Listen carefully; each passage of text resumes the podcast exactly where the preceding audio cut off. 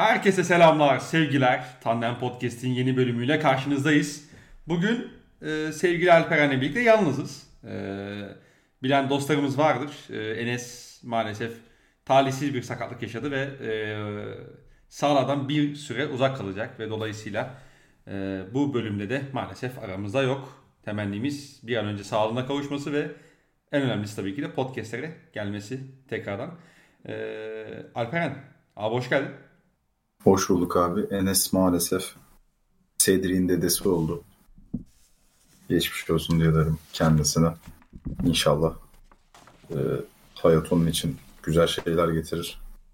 Zira Aynen. yani aynı anda altı sakatlığı birden yaşayan tarihteki ilk insan. Evet Umuyorum yani sakatlıktan ziyade beni benim de aklımı karıştıran e, kafamı kurcalayan nokta birden fazla yani 5-6 sakatlı aynı anda yaşamış olması. Tabii Ama... tabii yani. Allah kimseye yaşatmasın. Ona da inşallah bir an önce şifa versin. Ee, kolay değil. Kendisine çok çok geçmiş olsun dileyelim. Bunu da dinleyen dört kişi bunun altına yazsın bak. Daha başındayız. Geçmiş olsun Enes'te lütfen. Ricamız tabii kendisine bir moral olsun. Bir moral. Ya bu, e... Buraya kadar da dinlemişsinizdir çünkü. Yani bir hani ne diyor bunlar diye açtığınızda herhalde bir dakika, bir buçuk dakika dinlemişsinizdir. Ee, Brom haber? Nasıl keyifler? Çok şükür seni sormalı. İyiyim abi ben de. Yani rutin. Ee, bu, bu hafta Hı-hı. biraz daha şey geçiyor yani tempo bakımından e, normal geçiyor bende. O yüzden biraz daha iyiyim en azından o, o işin o kısmında. Ama onun dışında bir değişiklik bende yok. De, bende de tam tersi çok fazla tempolu geçiyor ama tatlı da bir heyecan var. Umuyorum her şey güzel olur. İnşallah inşallah. Abi istersen e, sıcaktan soğuğa doğru gidelim. Ee, olur, dört, olur. dört büyüklerin maçlarını konuşacağız. Çok da fazla işin aslında e, şey yapmak istemiyorum. E, sen söyle hani G'ye de sarmak istemiyorum. Zaten fazla da vaktimiz yok. Gecenin bir vakti kaydediyoruz biliyorsun. Tabii ee, şu an çarşambayı perşembeye bağlayan gece 2.20'de kaydediyoruz. Aynen. Bu sen yayına verdiğinde bunu benim tatlayacağım da sonuçlanmış olur mesela. Temennimiz o yönde. Hadi bakalım. Ee, Galatasaray Giresun deplasmanından 3 puana ayrıldı.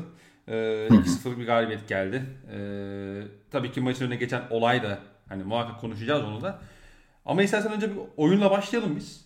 Ee, Olur. Ben ilk 25-30 dakikayı Galatasaray'da çok endişe verici buldum açık konuşmak gerekirse.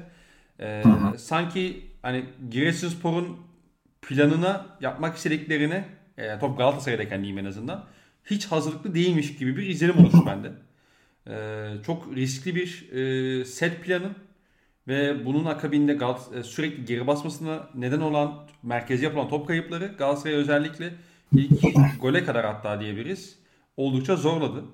Ee, orada hani Taylan'a e, gelmeyen bir baskı, e, onun attığı çok güzel bir ara topu e, ve devamında hani Fegoli üstüne Jacklin'in e, bitiriciliğiyle birlikte gelen bir gol ve ondan sonra da oyunun biraz daha Galatasaray lehine akmaya başladığını gördük.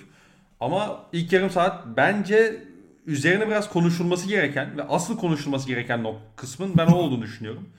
Ee, çünkü Giresunspor benim görebildiğim kadarıyla çok kaliteli bir kadroya sahip değil ki bildiğim kadarıyla evet. kadroları da zaten tam değil şu anda hani eksikleri de var. Giresunspor aynen öyle hani burada şimdi şey yapıyoruz. Giresunspor henüz kadroyu kurmamış. Evet. Yani bilmiyorum artık ay sonunu mu bekliyor ne yapıyor veya hani ekonomik durumları hakkında da çok bilmiyorum ama kurmamış yani hani hala PTT ağırlıklı bir kadro. Ee, hani sağdaki görüntüleri normal bence. Ee, sen Galatasaray alakalı hani endişe duymamız gerektiğini düşünüyor musun? Düşünüyorsan ne konularda biraz e, Galatasaray kendi adına yani can sıkıcı bir 30 dakika oynadı? İstersen oradan başlayalım. Abi dediğine katılıyorum öncelikle. Galatasaray çok riskli bir yerleşim kullandı ama burada yani gol temelli hareket etti zaten grupta da konuştuk. Hı. Bu bana çok nasıl diyeyim hani e, ütopik gelmiyor. Çünkü Galatasaray'ın kadrosunda ben bilmiyorum genel kalan yönde eksikler olduğunu düşünüyorum. Galatasaray'ın şu anda üretim problemi var bu kadronun. Yani şöyle örnek vereyim. Mesela Fegoli'nin çok iyi durumda olmasına ihtiyaçları var. Fegoli iki maçtır etkinlik gösteriyor. Şey maçında çok iyiydi. Ee, San Jose'la maçında çok iyiydi. Evet. Bu maçı kesik kesik takip edebildim, izleyebildim. Yani en azından ilk golün pozisyonunda var mesela. Neden? Çünkü Galatasaray'ın hücum üçlüsü içerisinde üretici tek ayak. Yani üçe böldük. Kerem üretici bir oyuncu ama şöyle üretici bir oyuncu. Yani aksiyon içine girdikten sonra aksiyonu kuran değil, hı hı. içine girdikten sonra pozisyon içerisinde bir şeyler yapan oyuncu. hani direkt olarak böyle sağ yukarıdan görecek, kafa yukarıda oynayacak işte Gezel tipi, Fegoli tipi o tip bir oyuncu değil. Ee, aslında daha din, çok daha çok şey diyebilir miyiz? Yani hem dinamizmin hem topsuz oyun bilgisiyle aslında biraz evet, hani evet. topla az oynayarak efektif olan bir oyuncu Kerem.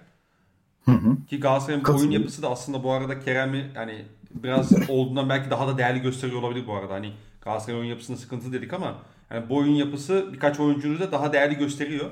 Kerem bunlardan biri.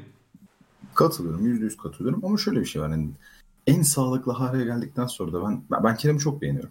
Ben de. Ee, mesela aslında o pozisyonlar için hani böyle kısa, daha düşük kalıplı oyuncular falan hani normalde teoride biraz şey geliyor. Hani uzak geliyor. E, topa hakim takım için. Yani Kerem sürekli arıyor, sürekli arıyor, sürekli arıyor ve hani e, gole yakın oynama alışkanlığı var. Bunu Galatasaray'da da sürdürüyor. Kolay bir şey değil. Geçen sene bir ara Mart, Nisan ya bu Göztepe deplasmanından sonra bir sezonda şeye bakıyorsun. Çizelgesine bakıyorsun. 50 dakikada bir gole katkı vermiş bütün sezon içinde. Hı hı. İnanılmaz bir istatistik. Bu sezonda 90 dakikada bir golle kapatmış. Yani her 90 dakikada ya gol atmış ya asist yapmış. Her maç tabelası var. Tabii tabii bu çok kıymetli ama şöyle bir şey var.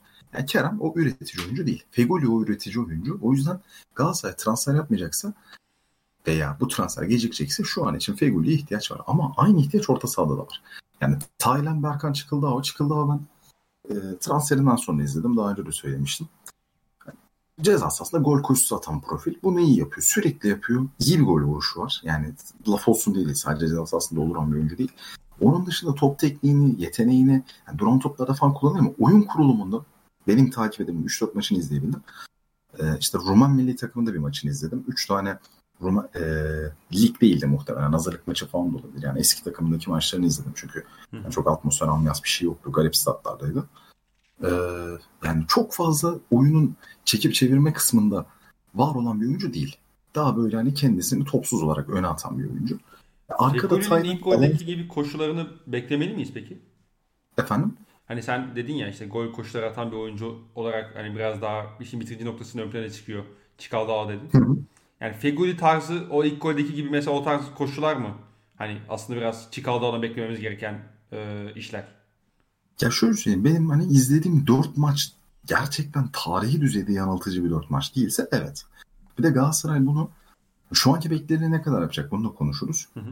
Ee, ama hani Galatasaray bunu işte beklerini topsuz sıfıra indirip işte penaltıya veya yay çevresine yerden top çıkartıp orada Emre Akbaba'ya falan şut attırarak yapıyordu.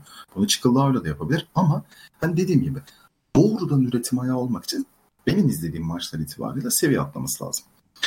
E, Taylan arkada alanını tek başına kontrol etmek isteyen bir oyuncu. ve bu ikisinin arasındaki boşlukta da bir bağlantı oyuncusu lazım. Berkan bu konuda kıymetli ama e, yani direkt bu sorumluluk yüklendiği zaman Berkan'ın günden güne değeri azalabilir. Yani burada Getson Fernandes transferi çok kritik. Hani hücumda dedim ya Fegoli'nin üretkenliği çok önemli. Fegoli olmayacaksa ya da yola sadece onunla çıkılmayacaksa Fatih Terim boşu boşuna Gezel, Morutan isimlerini vermedi. Orada da üretici bir lazım. Getson da lazım. Ya Getson profili. Yani bu iki bölgeye hamle gelene kadar ben Galatasaray'ın zaten bu alarmları vermeye devam edeceğini ve üretebilmek için risk alacağını, risk almaya da devam edeceğini düşünüyorum. Çünkü elindeki personel buna itiyor bence Fatih Hoca'yı. Ya Galatasaray'ın e, oyuncu eksikliği konusunda hani katılıyorum bu arada kesinlikle ama ben Galatasaray'ın temel problemin aslında oyun ile alakalı olduğunu düşünüyorum. Çünkü e, tamam Galatasaray kendini pas üzerinden tanımlayan, pas oyunu üzerinden tanımlayan bir kadro ya da bir oyun inşa etmeye çalışıyor. Lakin abi şimdi maça bakıyorsun. iki stoperini işte genişletiyorsun sen kenarlara doğru. Ee, önlerine işte şey Taylan'ı koyuyorsun. İşte zaman zaman orada Berka, şey Berkan geliyor. Ee, o da ya da zaman zaman işte o diğer ön hatlar arasında bir dediğin gibi işte o bağlantı işini, o köprü işini yapmaya çalışıyor. Ya abi beklerden hiç katkı almıyorsun sen mesela oyun kurarken. Hani Hı-hı. ve kendini merkeze oynamaya ne derler? Hani zorunlu hale getiriyorsun işi. Mahkum ediyorsun evet. Aynı kendi kendine mahkum ediyorsun. Alanda çok iyi yayılmadığın için. E bu mesela senin örnek veriyorum o, o vasat bir Taylan performansına bile tahammülün olmaması anlamına geliyor.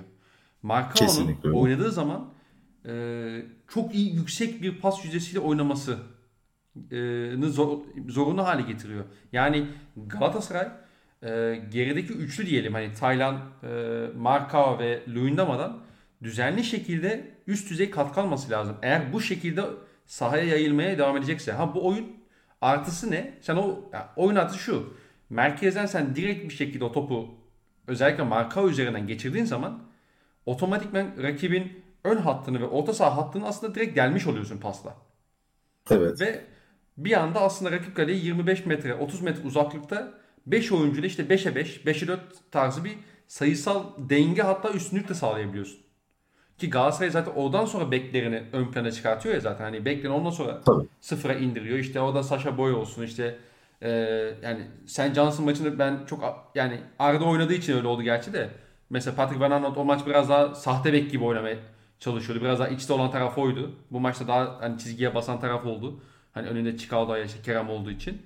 E, ama bu Galatasaray'ın çok fazla merkezde top kaybetmesine yol açacak. Ki bu maçta da açtı. Ee, rakibin aslında öndeki baskısını da kolaylaştırıyor. Çünkü sen kendi yarı alanında 3 kişisin. Yani ve orta saha bomboş. En fazla olduğu zaman orada bir tek şey olacak işte. Berkan olacak. Ve bu rakibin senin üzerinde baskıyı kolaylaştırmasına neden olacak gibi duruyor bence. Ha tabii ki bu oyun belki bu maç daha yani Galatasaray'ın belki de yani kötü yayılmalarından biri olmuş. Belki hani tabii ki sezon iler, ilerledikçe bunu daha dengeli hale getirebilirler. Bunu görmek lazım. Ama e, ilk maç itibariyle e, hani bir de ben sezonun başlarında rakipten yani çok işte atıyorum derbi oynamıyorsa yani çok hani işte atıyorum Alanya Spor'la oynamıyorsan ya da işte kara, son iki sezonun Karagümrük gibi e, ben orada ne oynamaya çalıştığına bakmaya çalışıyorum büyük takımlarda. E, o yüzden de biraz endişe veriyor bu durum Galatasaray bakımından. E, yani söyleyeceklerim bu kadar.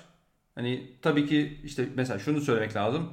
İşte Hüsamettin Tut e, iyi bir maç çıkarsaydı belki de Galatasaray puan kaybedecekti bu maçta. Görece daha ee, kötü kadroya sahip bir e, rakibe karşı.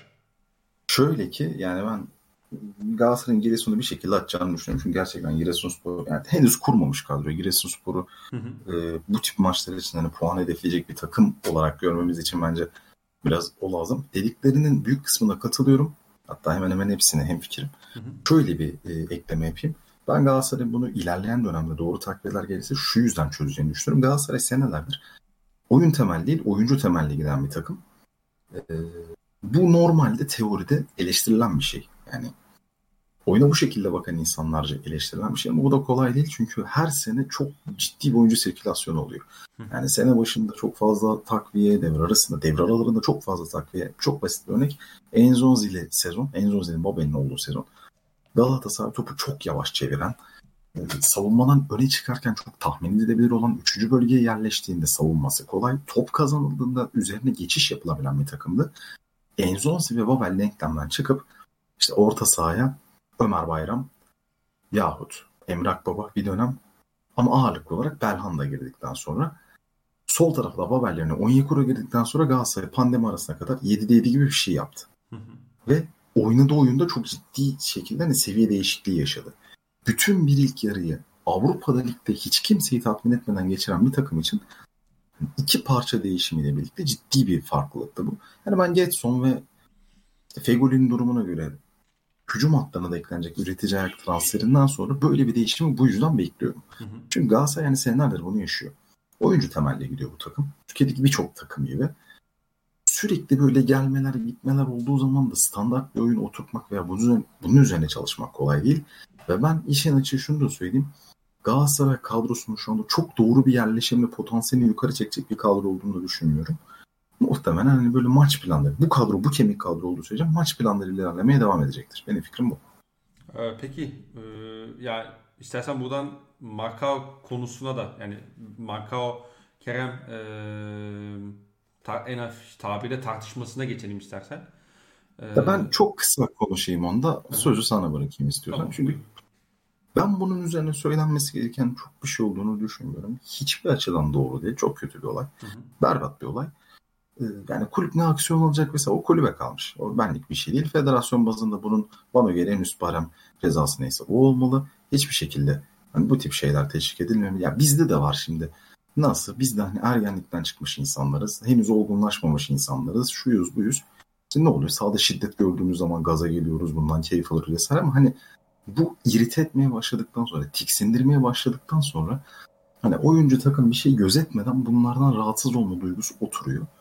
Yani o yüzden bu ceza bazında verilebilecek maksimum şey verilmeli. Kulüp için kendi tasarrufudur. Olayda tartışılmayacak kadar kötü bir olay. Ya zaten işte, e, marka konusunda hani herkes anlattı zaten yani biz de sosyal medyada yazdık falan ama benim anlamadığım yani kafamda oturtamadım ya markayı bu kadar şeyden çıkartacak ne yaşanmış olabilir? Kerem ne söylemiş olabilir de sen bu kadar şeyden çıkıyorsun abi kontrolden çıkıyorsun. Ya bu iki tarafın ortak beyanıyla e, açıklanmadığı sürece ya işte bir hani ses kaydı falan da çıkmaz zaten o kadar ortaya yani. yürütüldü. Bilemeyeceğiz muhtemelen. Benim görebildiğim 3-4 kere hani sus işareti yapıyor Kerem. Ne evet. söylüyor bilmiyorum. Ondan önce ne konuşuluyor bilmiyorum. Hani ya burada şöyle bir şey var. Kerem'in verdiği reaksiyon tartışılamaz noktaya geldi. Yani marka normal bir karşılık verseydi biz şeyi konuşabilirdik. Ya Kerem de hani Marka normal belki, reaksiyon biz bu konuyu konuşmadık şu anda. Hiçbir şey konuşmadık. Tabii yani. tabii. Hani Kerem de belki hani resmi olarak olmasa da gayri resmi olarak takımda kendisinden daha kıdemli birine böyle davranmamalıydı. Hani bu hareketi yapmamalı falan diyebilirdik. Ama markanın verdiği karşılık sana ne yapılırsa yapasın. Yapamazsın öyle bir şey. Yapamazsın yani. Ya. Mesela şey ben şeyden falan rahatsız oluyorum bu arada. Kendisinden küçük birine isterse 10 yaş büyük olsun isterse yaşlı olsun yapamazsın. İnsan var karşında sen. evet Yapamazsın. şey yani bu işte Kerem bizim değerimiz ya tamam mesela Fatih Terim öyle söyledi de yani işte örnek vermek gerekirse işte da işte Kerem bizim milli oyuncumuz falan diyenler çıkıyor ya. Yani mesela bunu gidip Sasha Boya yapsa daha mı az eleştirecektik Marka'yı mesela? Gibi gibi. Ya bu arada ben Fatih Terim'in maç sonu konuşmasının da e, hani çok böyle maç sonunda değerlendirilmemesi gereken bir şey olduğunu düşünüyorum. Çünkü olay yani beklenmedik bir olay. Ha, yok yok yani terimi eleştirmek için söylemedim ben. Hani o da şey... Yok ben fark ettim zaten. Zaten terim eleştirisi yok orada. Hı hı. Hani konudan konuya geçiyoruz. O aslında ben de evet, orada fikrimi söyledim. Tamam. Bundan sonra kulübün alacağı reaksiyon kulübe bağlı. Tabii ki şey diyenler olacak. Biz aramızda hallederiz diyen Galatasaraylı olacak. Marka acilen ülkesine gönderilsin diyenler olacak. Hani burada benim belirteceğim fikrin çok bir önemi yok çünkü kulüp zaten kendi reaksiyonu verecek. Ee, sadece hani şöyle söyleyeyim. Hani bu tip olaylar artık gerçekten şey yani nasıl diyeyim bu olay marka öyle Kerem arasında olmasaydı sevilmeyen Galatasaraylarca sevilmeyen bir futbolcu içinde olsaydı reaksiyonların değişeceğini biliyorum. Hı hı. Rakip bir futbolcu yönelik olsaydı reaksiyonların değişeceğini biliyorum. Hani bizim bundan sıyrılmamız lazım hepimiz için. Veya Galatasaray'ın değil de Beşiktaşlı, Fenerbahçeli, Trabzonsporlu, Başakşehirli, Bursasporlu, şunu da bunu da bir takım bir futbolcu yapsaydı reaksiyonların değişeceğini biliyorum. Ve bundan sıyrılmamız lazım. Maç bitti herkes hep birazdan. Belki biz de dahil bak. Hani öz eleştiri de yapalım. Bu da yanlış yanlış yapıyoruz. Sen de şunu yaptın, sen de bunu yaptın. Efendim söyleyeyim bak geçen şöyle demişti. Yani, evet çıkmamız lazım bunlardan artık. Yani yani yanlış, kötü. Kötü abi. Kötü, kötüye kötü diyeceksin ve kötü diyeceksin. Yani, Bu kötü bir hareket. İnşallah bir daha da olmaz. İnşallah. Yani bir de işte Markao'nun işte videosunu ben izledim. Ee, işte direkt Mert Çetin galiba tercüman abinin ismi. Ee, onun direkt hani e, dublajıyla dinlemiş oldum aslında. Ee, ya orada Markan söylediği şey de var tabii. Hani beni belki affetmeyeceksiniz. Belki ben, yani ben benim takımdan göndermemi istiyorsunuz diyor. Ben bunu okeyim diyor yani. Hani bunu zaten göğüslüyorum artık bu saatten sonra tarzı bir cümle kuruyor. Hani buna ge- gelen bir ifade kullanıyor ama yani videonun sonunda şey de diyor. Yani tamam ben böyle bir hata yaptım. Ben böyle bir yani kendimi kaybettim ama bu iş benim aileme sıçramasın diyor yani. Ya bir de işin öyle bir boyutu var yani bilmiyorum biz hepimiz bu hepimizde var. En başta ben kendimden şey yapayım. Yani insanlara itham etmek, yaftalamak yerine kendi yanlışlarımı söyleyeyim. Olayı olay çerçevesinde değerlendirmeyi bilmiyorum. Hı hı. Toplumunda tam olarak bildiğini düşünmüyorum ama dediğim gibi kendimden, yani kendimden devam edeyim. Ee, olması gereken reaksiyonları verebildiğimi düşünmüyorum. Bu konuda olgunlaşmam lazım. Hepimizin de bunu düşünmesi lazım. Yani e, son olarak da hani Kerem'e hakikaten üzüldüm. Çok üzüldüm. Yani e, maçın ardından e, işte iki tane şey var. İki sekans var aslında. Birincisi soyun işte yedek kulübesindeyken işte oyuna çıktıktan sonra Fegüli'ye ondan sonra maçın bitiminde de e, şeye soyunma odasına giderken Emre Akbaba'ya hani derdini anlatmaya çalışıyor. Yani orada ben şeyi ikna oldum yani Kerem'in jest ve mimiklerinden. Hani sus işaretinden fazlası yok orada. Ben ona ikna oldum. Ee, o yüzden hani bir de Kerem'in de belli ki duygusal da bir e, arkadaşımız. Hani milli takımda da biliyorsun hani morali çok bozulmuştu kenarda oturduğu için vesaire son maçta. Ee, hani demek ki ben anladığım kadarıyla biraz duygusal e, davranabiliyor, yaklaşabiliyor böyle durumlarda. Ee, son derece de normal. Kolay son derece normal. Yani bir de sonuç olarak hani birden seviye çıkıyor yukarıya Galatasaray'a gidiyorsun. Galatasaray'da işte değerli bir performans gösteriyorsun. Taraftarın hani tırnak içinde sevgilisi oluyorsun falan. Ee, ama onun da şey yani oyun karakter bakımından biraz duygusal bir yapısı olduğunda e, bunu öğrenmiş olduk, görmüş olduk. Hani inşallah yani ben Galatasaray camiasının yani Galatasaray kulübünün daha doğrusu yapacağı şeye vereceği karara şu anda bir şey diyemem. Onlar da muhakkak en doğru kararı vermek için e, bu konuyu konuşmuşlardır ya da konuşuyorlardır ya da konuşacaklardır. Onlar da tabii ki hani oyuncularıyla alakalı. Hani hem gerekeni yapma hem de bir yandan da oyuncuları kazanma yönünde hareket etmeye çalışacaklar. Normal. Kerem için de şöyle bir şey var. Umuyorum yıllar sonra farklı intibalar edinmek durumunda kalmayız. Şu anki görüntüsüyle hem futbol kalitesi hem futbol sevgisi belli ki seviyor yani çocuk. Bu kadar çabalayarak oynayan, özveriyle oynayan bir futbolcu için kıymetli. Hem de e, şu ana kadar hani saha içinde dışında gösterdiği veya göstermekten imtina ettiği olumsuz şeylerden söylüyorum hani. Hani bu yönleriyle umut verici bir futbolcu ve çok ciddi bir başarı hikayesi var aslında. Yani 24 Erzincan Spor'dan gelip Galatasaray'ın ilk 11'ine girmek hem de bunu bir sene gibi bir süre zarfında yapmak bu çok zor bir şey. Kesinlikle. Gerçekten çok zor bir şey. Kendini kabul ettireceksin. Galatasaray'ın kanat rotasyonu verim olarak tartışılır ama sayı olarak da çok zengin bir rotasyon yani. Hücum hattı çok zengin sayıca. Ve önündeki oyuncular hani hep şey oyuncular. Ee, ağırlı olan, ağır kontratları olan, ağır kariyerleri olan, ağır yetenekleri olan oyuncular. Hani bu başarı hikayesinin şey şeyle taşlanması lazım yani. Çok güzel ve takdir edilesi bir kariyerle taşlanması lazım. Dilerim öyle de olur. Ee, geçelim mi abi Trabzon'a? Olur. Keyifli de bir takım bu hafta. evet istersen abi senle başlayalım. Trabzonspor maçı e, ilk yarıda bitirdi. Yani 5-1 bitti maç zaten. E, ama ilk yarıda bu maçın hatta neredeyse aslında ilk 10 dakikada e, maçın neredeyse bittiğini de söyleyebiliriz. Tabii ki detaylarını konuşuruz. Ee, hı hı. Ama şu gerçek e, şu gerçek Trabzonspor o gün takım halinde yataktan uykusunu alarak kalkmışsa biz o gün Trabzonspor'da keyif alacağız. Tabii. Bunu bize yense de yenilse maçtan, görüntü he, Aynen. Yense de yenilse de Trabzonspor takımı o gün maça neşeli geliyorsa, uykusunu almışsa, iyi dinlenmişse biz o Trabzonspor'dan o gün keyif alacağız gibi duruyor. Ee, ben çok beğendim. Tabii ki oyunuyla alakalı hani potansiyel sıkıntılarından da bahsedebiliriz. Hani benim birkaç tane e, değinmek istediğim nokta olacak birazdan. Benim iki tane var direkt. Onları söylerim az sonra. Tamam. Ama böyle şaşalı bir galibiyetle başlamışken kesinlikle önce bir övmek lazım yani. Potansiyel sıkıntılardan e, bahsetmek yerine. E, abi nasıl bir Trabzonspor gördün? Bir konuda yanıldığımı itiraf etmeliyim. Ben Trabzonspor önceki podcastlerde anlattım. Trabzonspor'un rakip yarı sahaya yerleşip düşük tempoda bir set oyunu oynayacağını düşünüyordum. Ama Cervinho ve Canini, yani bu arada Canini konusuna da mutlaka girelim. Canini çok fazla itibarsızlaştırıldı. Transferi söz konusuyken Canini çok çok iyi oynuyor.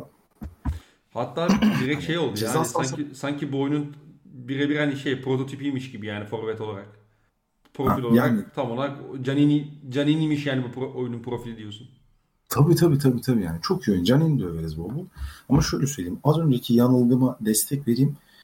Ee, Cervinho Trabzonspor'a çok ciddi bir geçiş farkı katıyor. Şu Hı. ana kadarki görüntüsüyle. Ya benim tahminimin çok ötesinde yapıyor bunu. yani Vakayeme normalde rakip alanda top almak ister. Yani Hamşik'te sen hani yaşından söz edersin vesaire. Ama Cervinho bu müthiş geçişi katıyor. Canini eşlik ediyor. Bakasetes eşlik ediyor. Bu oyuncular bunu bu kaliteyle yapınca arkasındaki oyuncular da uyum sağlıyor. Yani Trabzonspor gerçekten savunması çok zor bir takım. Yani koşsa tehlike.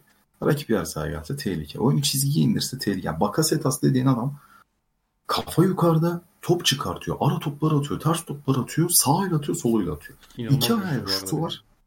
Efendim? Acayip güçlü abi bir de. İkili Aynen. Ayakta, yani. Tabii, ayakta kalıyor. Kalça kuvveti çok yüksek. Yani bacak kuvveti belli ki var. Vücudunun kontrolünü sağlıyor. İki ayağıyla şutu var.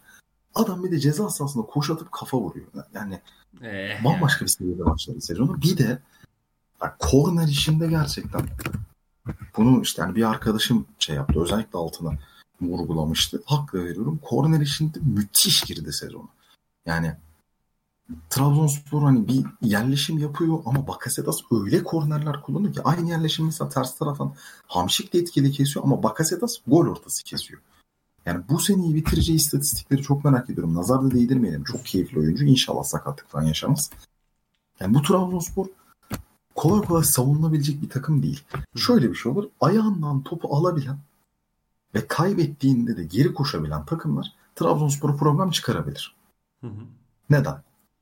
Trabzonspor'un bence yabancı sınırıyla alakalı şu anda iki tane belirgin zaaf olduğunu düşünüyorum. Birincisi Bruno Perez bek değil. Yani 52 defa konuştuk bunu. Şu anlamda bek değil. Adam futbolu bek olarak başlamış bir futbolcu değil. Trabzonspor'un yediği gole de bakabiliriz Kanattan bir oyuncu. Sonradan bek yapılmış bir oyuncu. Doğal olarak ne savunmada fundamental eksiği var. İsmail Köybaşı'nın kalitesi sınırlı ve ikisi de hem arkasına adam kaçıran hem ters kademede problem yaşayan oyuncular. Bu birinci zaaf. Yabancı sınır olmasaydı mesela soldaki yabancı bir transfer gelecekti. Abi Trabzonspor'un yediği gol zaten. Tabii de yediği gol de öyle. İşte sayılma veya e, kaçan pozisyonlarda falan da öyle ve yediği gol direkt öyle yani. Hı-hı. İsmail tarafından ortalanıyor, Perez tarafından vuruluyor. Doğru söylüyorsun. Artı olarak şey var. Yani hemen sana şeyi desteklemek için söyleyeyim. Abi bir pozisyon var. Ee, ilk yarı 2-0 iken maç. Ee, yani 20 22 falan olması lazım yani pozisyonun dakikalar aşağı yukarı. Abi Semih Kaya bir tane top attı savunma arkasına. İsmail evet, Köybaşı savunma arkasına. çok güzel bir derin top attı doğru. Aynen öyle. Çok güzel pas attı. Abi İsmail Köybaşı şeydeki gibi yakalandı işte. Ee, Olimpiyatta Burak Yılmaz'ın 2-0'lık maçtaki golündeki pozisyon gibi yakalandı. Yani malum videonun çıkış sebebi olan e, pozisyon gibi yakalandı abi. Yani ve şey abi maçın daha 20. dakikası yani o koşu temposu, o koşu hani şey diyeyim e, o isteğini görüyorsun yani mesela adam elinden geleni yapıyordur ama adamın hızı budur yani. Ama yok İsmail orada da şey de değil. Çok çok lalalom geri dönüyor abi. Ne yapıyorsun sen orada? Tabii. Ee, şöyle mesela ikinci yarı Mustafa Eskelilaş'tan yediği bir çalım var. Yani yani abi hani lütfen. Lütfen. Yani sıkıntı. Hani şu anda bu ikili için özellikle İsmail için sezon çok iyi başlamadı. Bakalım ilerleyen dönemde belki vites artırırlar falan. Hı hı. Ee, ama mesela hani şöyle bir çözüm düşünüldüğünde Perez sola Serkan sağa atıldığında aynı sorunlar devam ediyor. Dorukan'ı sağa atsan sağa ne kadar kurtaracaksın? Dorukan biraz daha dengeli oynar bence Serkan'a göre sağ beki ama hani solda yine sıkıntı yaşayacaksın. Bir ikincisi sağda garanti altına almayabilirsin. 3 Jervinho, yani, Jervinho sonuç olarak hani özellikle şey atletizmiyle, süratiyle, patlayıcılığıyla fark yaratan bir oyuncu olduğu için o bek kanat organizasyonu istersin yani. Tabii canım ve aynen Perez'i de orada tutmak istersin dediğin gibi. Ee, bunun dışında da benim sapladığım ikinci problem Berat kıymetli bir oyuncu. Hani kendi tarzında değerli bir oyuncu ama Bakasetas her ne kadar çalışkan bir oyuncu olsa da Bakasetas ve Hamşik gibi konumlanan iki orta sahanın arkasında kesiciliği daha iyi bir oyuncu tercih edilebilirdi. Yani e, e, Trabzonspor etmedi anlamında demiyorum çünkü işte Kuyate başta olmak üzere transferlerin içinde Meiteler falan bir sürü oyuncunun ismi geçti. Son dönemde özellikle Kuyate'nin ismi geçti. Belli ki orada bir arayış var. Hani stoperle oynayabilen orta sahaya da orta sahada oynayabilen stoperler. Uzun boylu, fizikli alanı doldurabilecek. Yani orada kesicilik sağlayacak. Yüksek top alabilecek. Mesela geçen işte istatistiklere baktım. İşte Joseph geçen sene Berat'ın iki katı kafa topu almış. Hı hı. Gibi. Yani böyle bir e, arayışları Trabzonspor ama yabancı sınır ortada. Şimdi sınır varken de şey yapman lazım. Senin e, yani arkada oturduğu zaman da sana problem çıkarmayacak maliyet açısından, kadro rol açısından böyle bir oyuncu ihtiyacın var. Siopis öyle bir hamle. Ben Siopis'i beğeniyorum. İyi oyuncu. Aranan tarz mı? O konuda şöyle şüphem var. Yani ben dediğim gibi orada Trabzonspor'un boy hacim olarak da böyle fark yaratacak bir oyuncuya ihtiyaç duyduğunu düşünüyorum. Hı hı. Çünkü Edgariye de çok uzun değil. Yani rakip forvet mesela Siopis orada tek oynadığında Siopis'le eşleşerek hava topu alabilir. Berat'tan alabilir. Edgar zorlayıcı, yıpratıcı bir oyuncu ama hani yeterince iyi sırtı dönük oyun olan bir oyuncu. Edgar'dan alabilir. Hugo'ya denk gelmediğin sürece böyle bir opsiyon açıyor. Ama hani çok da yapabilecek bir şey yok şu anda. Hani havuz belli. Hı hı. Kalan süre belli. Siopis iyi oyuncu. Mutlaka faydalı olacak. Ama bu iş olmasaydı çünkü Trabzonspor sanıyorum Cervinho'yu falan aldıktan sonra o 8 yabancı işi kesinleşti. Yani bu iş olmasaydı Trabzonspor şimdikinin iki seviye üstüne de çıkabilirdi. Ben çok beğendim. Zaafları var. Bu zaaflar işlenebilir zaaflar. Bunların onları ne kadar frenleyeceğini sezon içinde göreceğiz. Ama gerçekten çok keyifli top oynuyorlar. Kesinlikle abi. Ya Trabzon aslında yapmaya çalıştığı belli başlı şeyleri de hani istersen biraz konuşalım. Hani Tabii. e, yani işte Trabzonspor Vitor yani Vitor Hugo'nun e, bu takımda oynamasının önemli bir sebebi var. Niye? Çünkü ayağı temiz ve özellikle Trabzonspor oyunu kanat oyuncuları üzerinden genişlettiği için bilhassa Envakame üzerinden ya da Vakayeme daha doğrusu üzerine şekillendirmeye çalıştığı için oradan o pası atacak özellikle sol ayaklı stoper biliyorsun Abdullah Avcı da yani bu oyunda sahayı e, saha geometrisini daha sağlıklı oluşturabilmek için istiyordu ki Beşiktaş'ta da hani böyle bir transfer olmuş ki Victor, Victor Hugo e, biliyorsun yine Beşiktaş'ın gündemindeydi o dönem. E, hatta transferi olduğu konuşuyordu sonra tabii ki iptal oldu. Ee, onun zaten yani ilk golde de mesela çizgiye o topu atıyor bak şeye e, Vakayeme'ye. Vakayeme'nin boşalttığı alana aslında Canini ve Hamşik hareketleniyor. Canini stoperin tekini yanında götürüyor. Orada Hamşik'le bir ikili oyun. Hamşik'in notası Bakasetas'ın topsuz koşusu ve kafa golüyle 1-0 öne geçiyor Trabzonspor. Yani tam olarak Abdullah Avcı'nın hayal ettiği e, hücum düzeninin aslında ben o golün e, o golde birleştiğini düşünüyorum. Bilmiyorum tabii. sen ne düşünüyorsun. Ee, tabii, tabii, burada Canini'nin varlığı çok kritik. Çünkü yani Canini bir kere birincisi şey yapabiliyor. Bunu geçen sezonda gördük biz. Canini sağda deplas alıyor. Yeri geldiğinde sağ kanattaki oyuncunun da yerini alabiliyor. Sol kanattaki oyuncunun da yerini alabiliyor ve savunma sadakati aslında yüksek de bir oyuncu. Ve bu ya lak diye de sağa gidiyor lak diye kafayı kesiyor mesela. Heh, aynen öyle. Aynen öyle. Ve hani o size belli bir esneklik de sağlıyor. Ayrıca işte dediğim gibi yani yani Trabzonspor'un oyunun e, alanları olabildiğince maksimum şekilde kullanmaya endeksli. Bunu topsuz hareketlilikle yapıyorlar. Şimdi Hamşik gayet fark yarattı burada işte. Canini fark yarattı. Jervinho zaten hani e, alan bulduğu zaman çok özel işler yapıyor. Yani Trabzonspor çizilmiş setler üzerinden bu boş oluşan alanları kullanmaya çalışıyor. Ki bu maçta da zaten İTK'da kullandılar. Bu, bu cepte. Ayrıca de ee, ya işte top Trabzonspor, yani Trabzonspor önde baskı yaparken şunu dikkatimi çekti benim. Ee, Trabzonspor rakibinin merkezden kesinlikle delmesini istemiyor. Özellikle evet. önde baskı yaptığında Trabzonspor nasıl 4-1 4-1 şeklinde dizildiğini görüyoruz. Hani Berat savunmanın önünde tek. E, Hamşik e, Kasetas'ın yanına kayıyor. Ve Trabzonspor aslında rakibinin kanatlar üzerinden oynamaya zorluyor. Şimdi Malatya buna adapte olamadı. İlk 15 dakika, ilk 20 dakika neyse. Ama 15-20. dakikadan itibaren Malatya'nın özellikle Adem Büyük'ün pivot olma özelliğinden çok faydalandığını gördük. Ve Tabii. aslında oyun 15 ila hani 3. gol arası yani o 15 dakikalık bölümde biraz tam olarak bu sebepten dolayı da şeye kaydı. Malatya yeni Malatya'ya kaydı. Hani dikkat ettiysen 3-4 tane pozisyon var işte. Ee, direkt hani 6 numara şey e, şeyin ismi hemen bakacağım da ismini söyleyeyim. Mesela ikinci golde hatayı yapan Buğra'ydı yanlış hatırlamıyorsam. Hani Hı-hı. baskı geldi. ikili bir baskı geldi orada işte e, onun üzerine çıkmaya çalıştılar. Ondan sonra ondan vazgeçtiler. Ondan sonra ne yaptılar işte? Özellikle oyunu Adem Büyük üzerine yıktılar. Adem Büyük de 3 pozisyon, 4 pozisyonda yüzünü e, alanın diğer tarafından sağ tarafa doğru dönüp oraya 3-4 defa pas attı ve oradan oyunu olgunlaştırdıklarını gördük. Aslında o bağlantı işini Adem'le yapmaya başladılar. Ve burada da başarılı evet, oldular. Malatya'da, Malatya'da oyunu genişletmeyi seven ve buna alışkın bir takım olduğu için yani Çinler organizasyonları da etkili oldular. Evet, evet. Yani e, yani Trabzonspor aslında geçen sezon da bu biraz vardı ama bugün biraz daha hani dikkatli izledim maçı.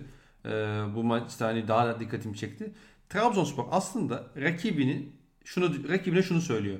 Sen beni yeneceksen kanat ve bek oyuncuların üstün performansla yeneceksin. Evet. Geçen seneki en aklıma direkt gelen bu şekilde düşündükten sonra aklıma direkt gelen konu da aslında Beşiktaş maçıydı. Ee, 2-1 Trabzonspor'un kazandı e, Vodafone Park'ta. Valentin Rozier o gün ortalama bir performans sergileseydi Beşiktaş o maç alıyordu. Yani Valentin Rozier çok kötüydü ama şöyle bir şey var. 3 pozisyon, 4 Valentin... pozisyon rakip ceza sahasında bile topla bomboş yani demarke vaziyette buluştuğunu hatırlıyorum ben. Rozier'in mesela. Şöyle bir şey var. %100 katılıyorum ama Ortada şöyle bir sıkıntı var. Beşiktaş o gün bence stratejik bir hata yaptı. Yani fazla açıldı.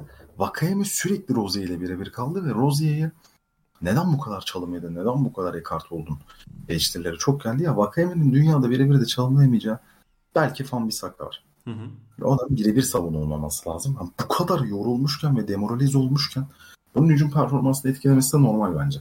Dediğine katılıyorum ama sebebi bu olabilir. Ya muhakkak tabii ki. Ama hani şey demeye çalışıyorum ben aslında. Ee, yani Trabzonspor kanatlardan bazen fazla risk alabiliyor. Yani çünkü evet. hani Vakayeme ile Jervinho ile fazla geri bastırmak istemiyorsun abi. Hani fazla çok zaten düzenli şekilde her seferinde işte Kayarların cilik beklememek lazım bu adamlardan. E, dolayısıyla yani Trabzonspor o da biraz şey yapıyor. E, ha, oyunda ufak bir şeyle dikkatimi çekti. İşte set savunmasına geçtikten aslında ikinci bölgede karşılaştıklarında da 4-2-3-1 gibi diziliyorlar. Hani e, şey yanına geliyor Berat'ın e, Hamşik. Öyle bir daha dengeli bir düzen gibi 4-2-3-1 4-2 tarzı hani e, diziliyorlar. Yani çok e, önde baskıdan vazgeçip biraz daha tempoyu düşürmek e, ve set savunması yapmak istediklerinde. Onun dışında benim Trabzonspor'la alakalı hani bahsettiğim yani sen anlattın zaten. Bir tek şunu ek, iki, iki nokta ekleyebilirim aslında. Ee, birincisi Trabzonspor'un yani savunmasında sen iki bekten bahsettin. Abi Edgar Yeres sakar bir oyuncu. Hani Wellington'un Trabzonspor versiyonu aslında baktığın zaman. Yani oyunda da hani rakip forvetle sürekli onu eşleştirmeye çalışıyorlar aslında. Hani e, sırt dönük e, top almaya çalıştığında rakip forvet. O da Vitor Hugo biraz daha süpürücü rolde. Daha arkada bek, e, konuşlanıyor. Hani ama şeyle de e, kullanılma biçimi aynı benziyor en azından.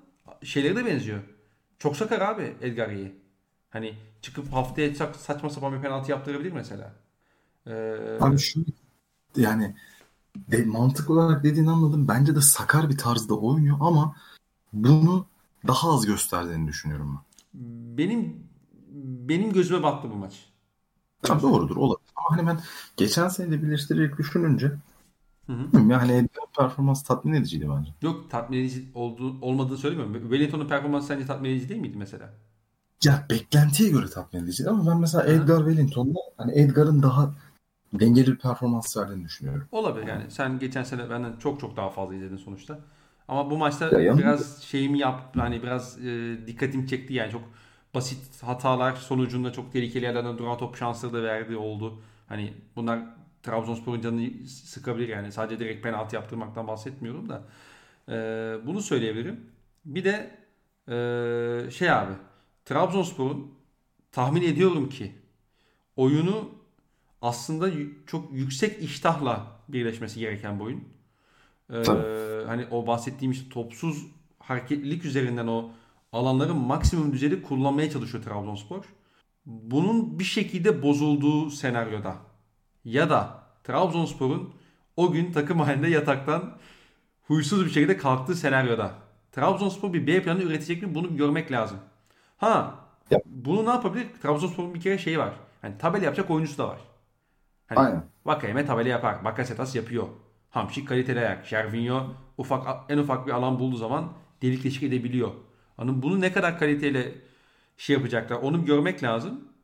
Ee, ikincisi hani B planı nasıl olacak onu bir görmek lazım. Ee, bir de kadro rotasyonu. Yani Trabzonspor evet ilk 11 iyi. Siopis hamlesi de geldi tamam. Ama hala Trabzonspor'un yedek kulübesi bana çok güven vermiyor açıkçası. Katılıyorum.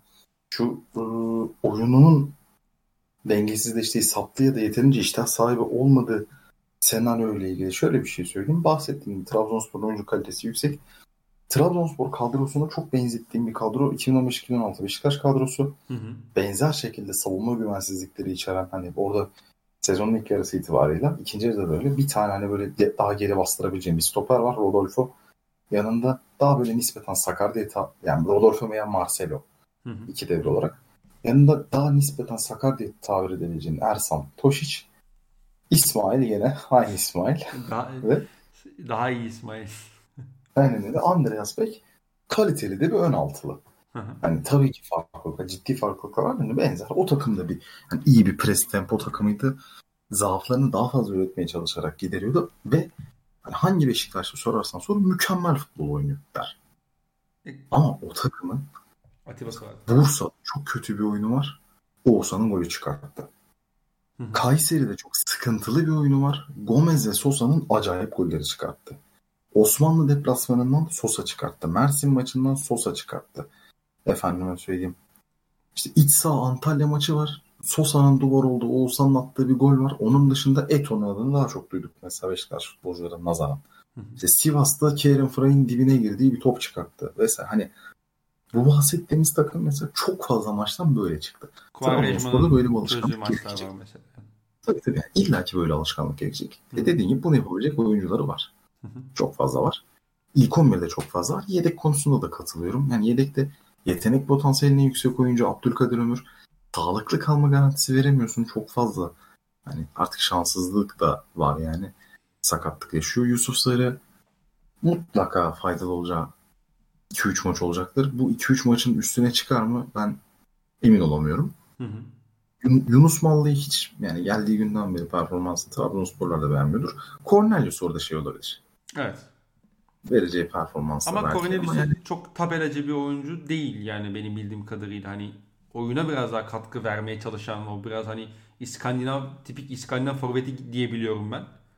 Hani hı hı. kenardan getirmek isteyeceğim profilde bir oyuncu mu onu da bir görmek lazım tabii zaman ilerledikçe. Belki Canin ile yani şöyle bir şey. Yani Sörlot'u ezberleri o kadar bozdu ki. biraz dil sıra. Emre Kahvecioğlu'nun Norveç bayrağını şu anda. konuşmak lazım ama mesela. Sesim geliyor mu?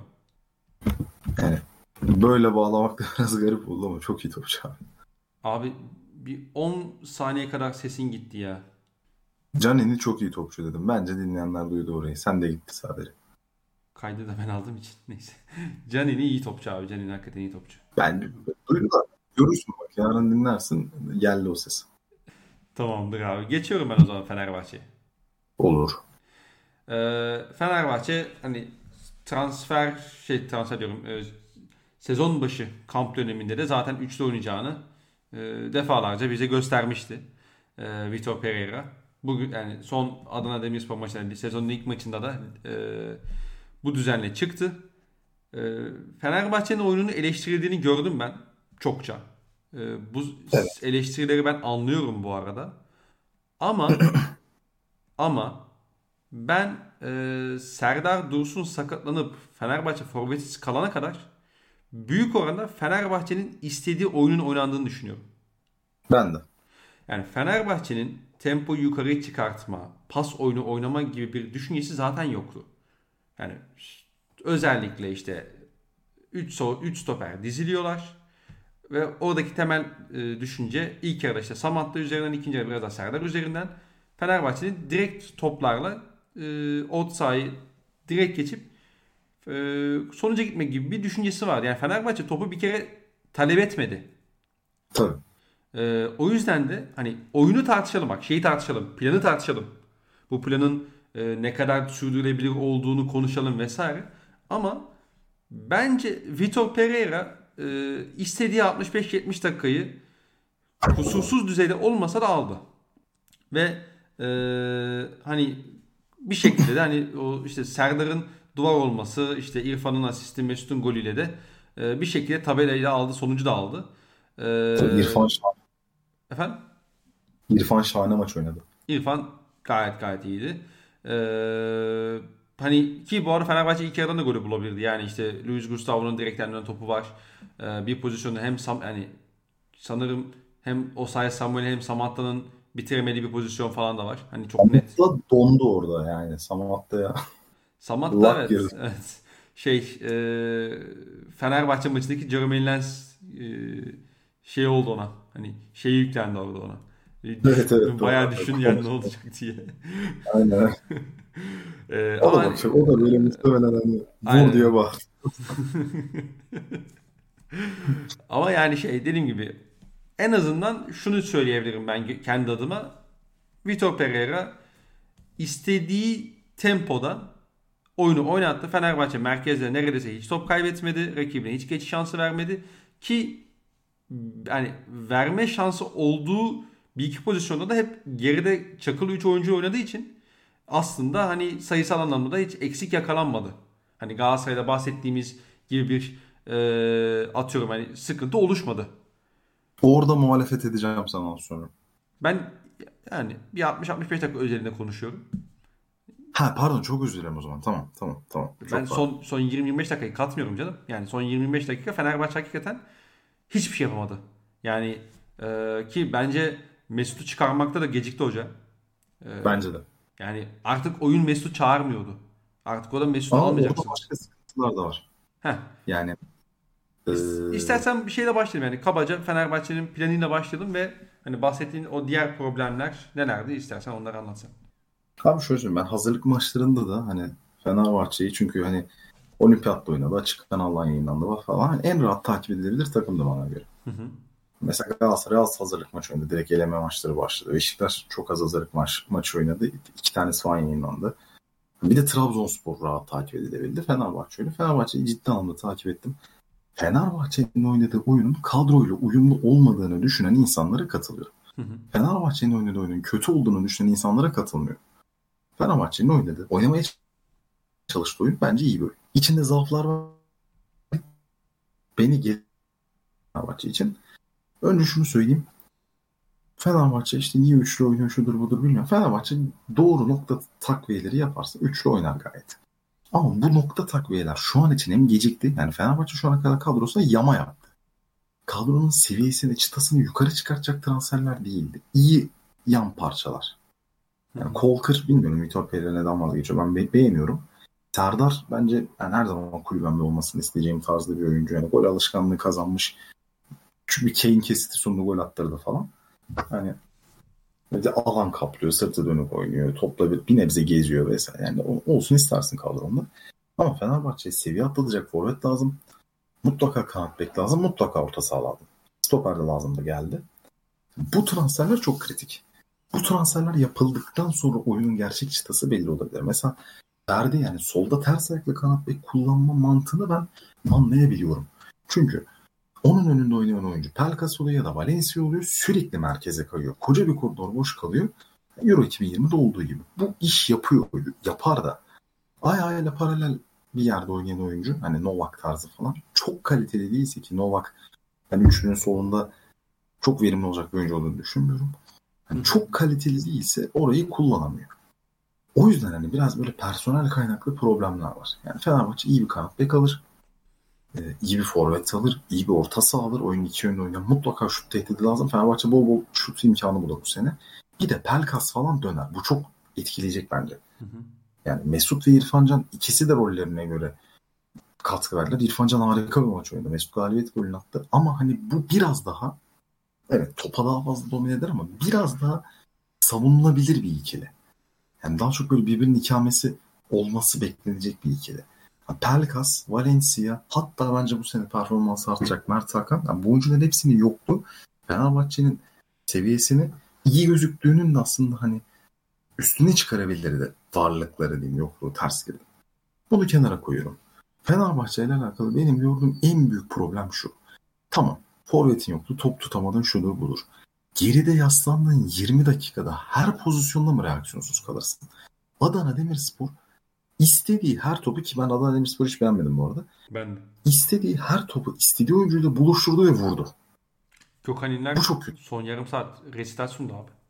Ya şut idmanı yaptı. Sol, soluydu şut idmanı yaptı. Ason Balonga bence çok yanlış konumlandırıldı.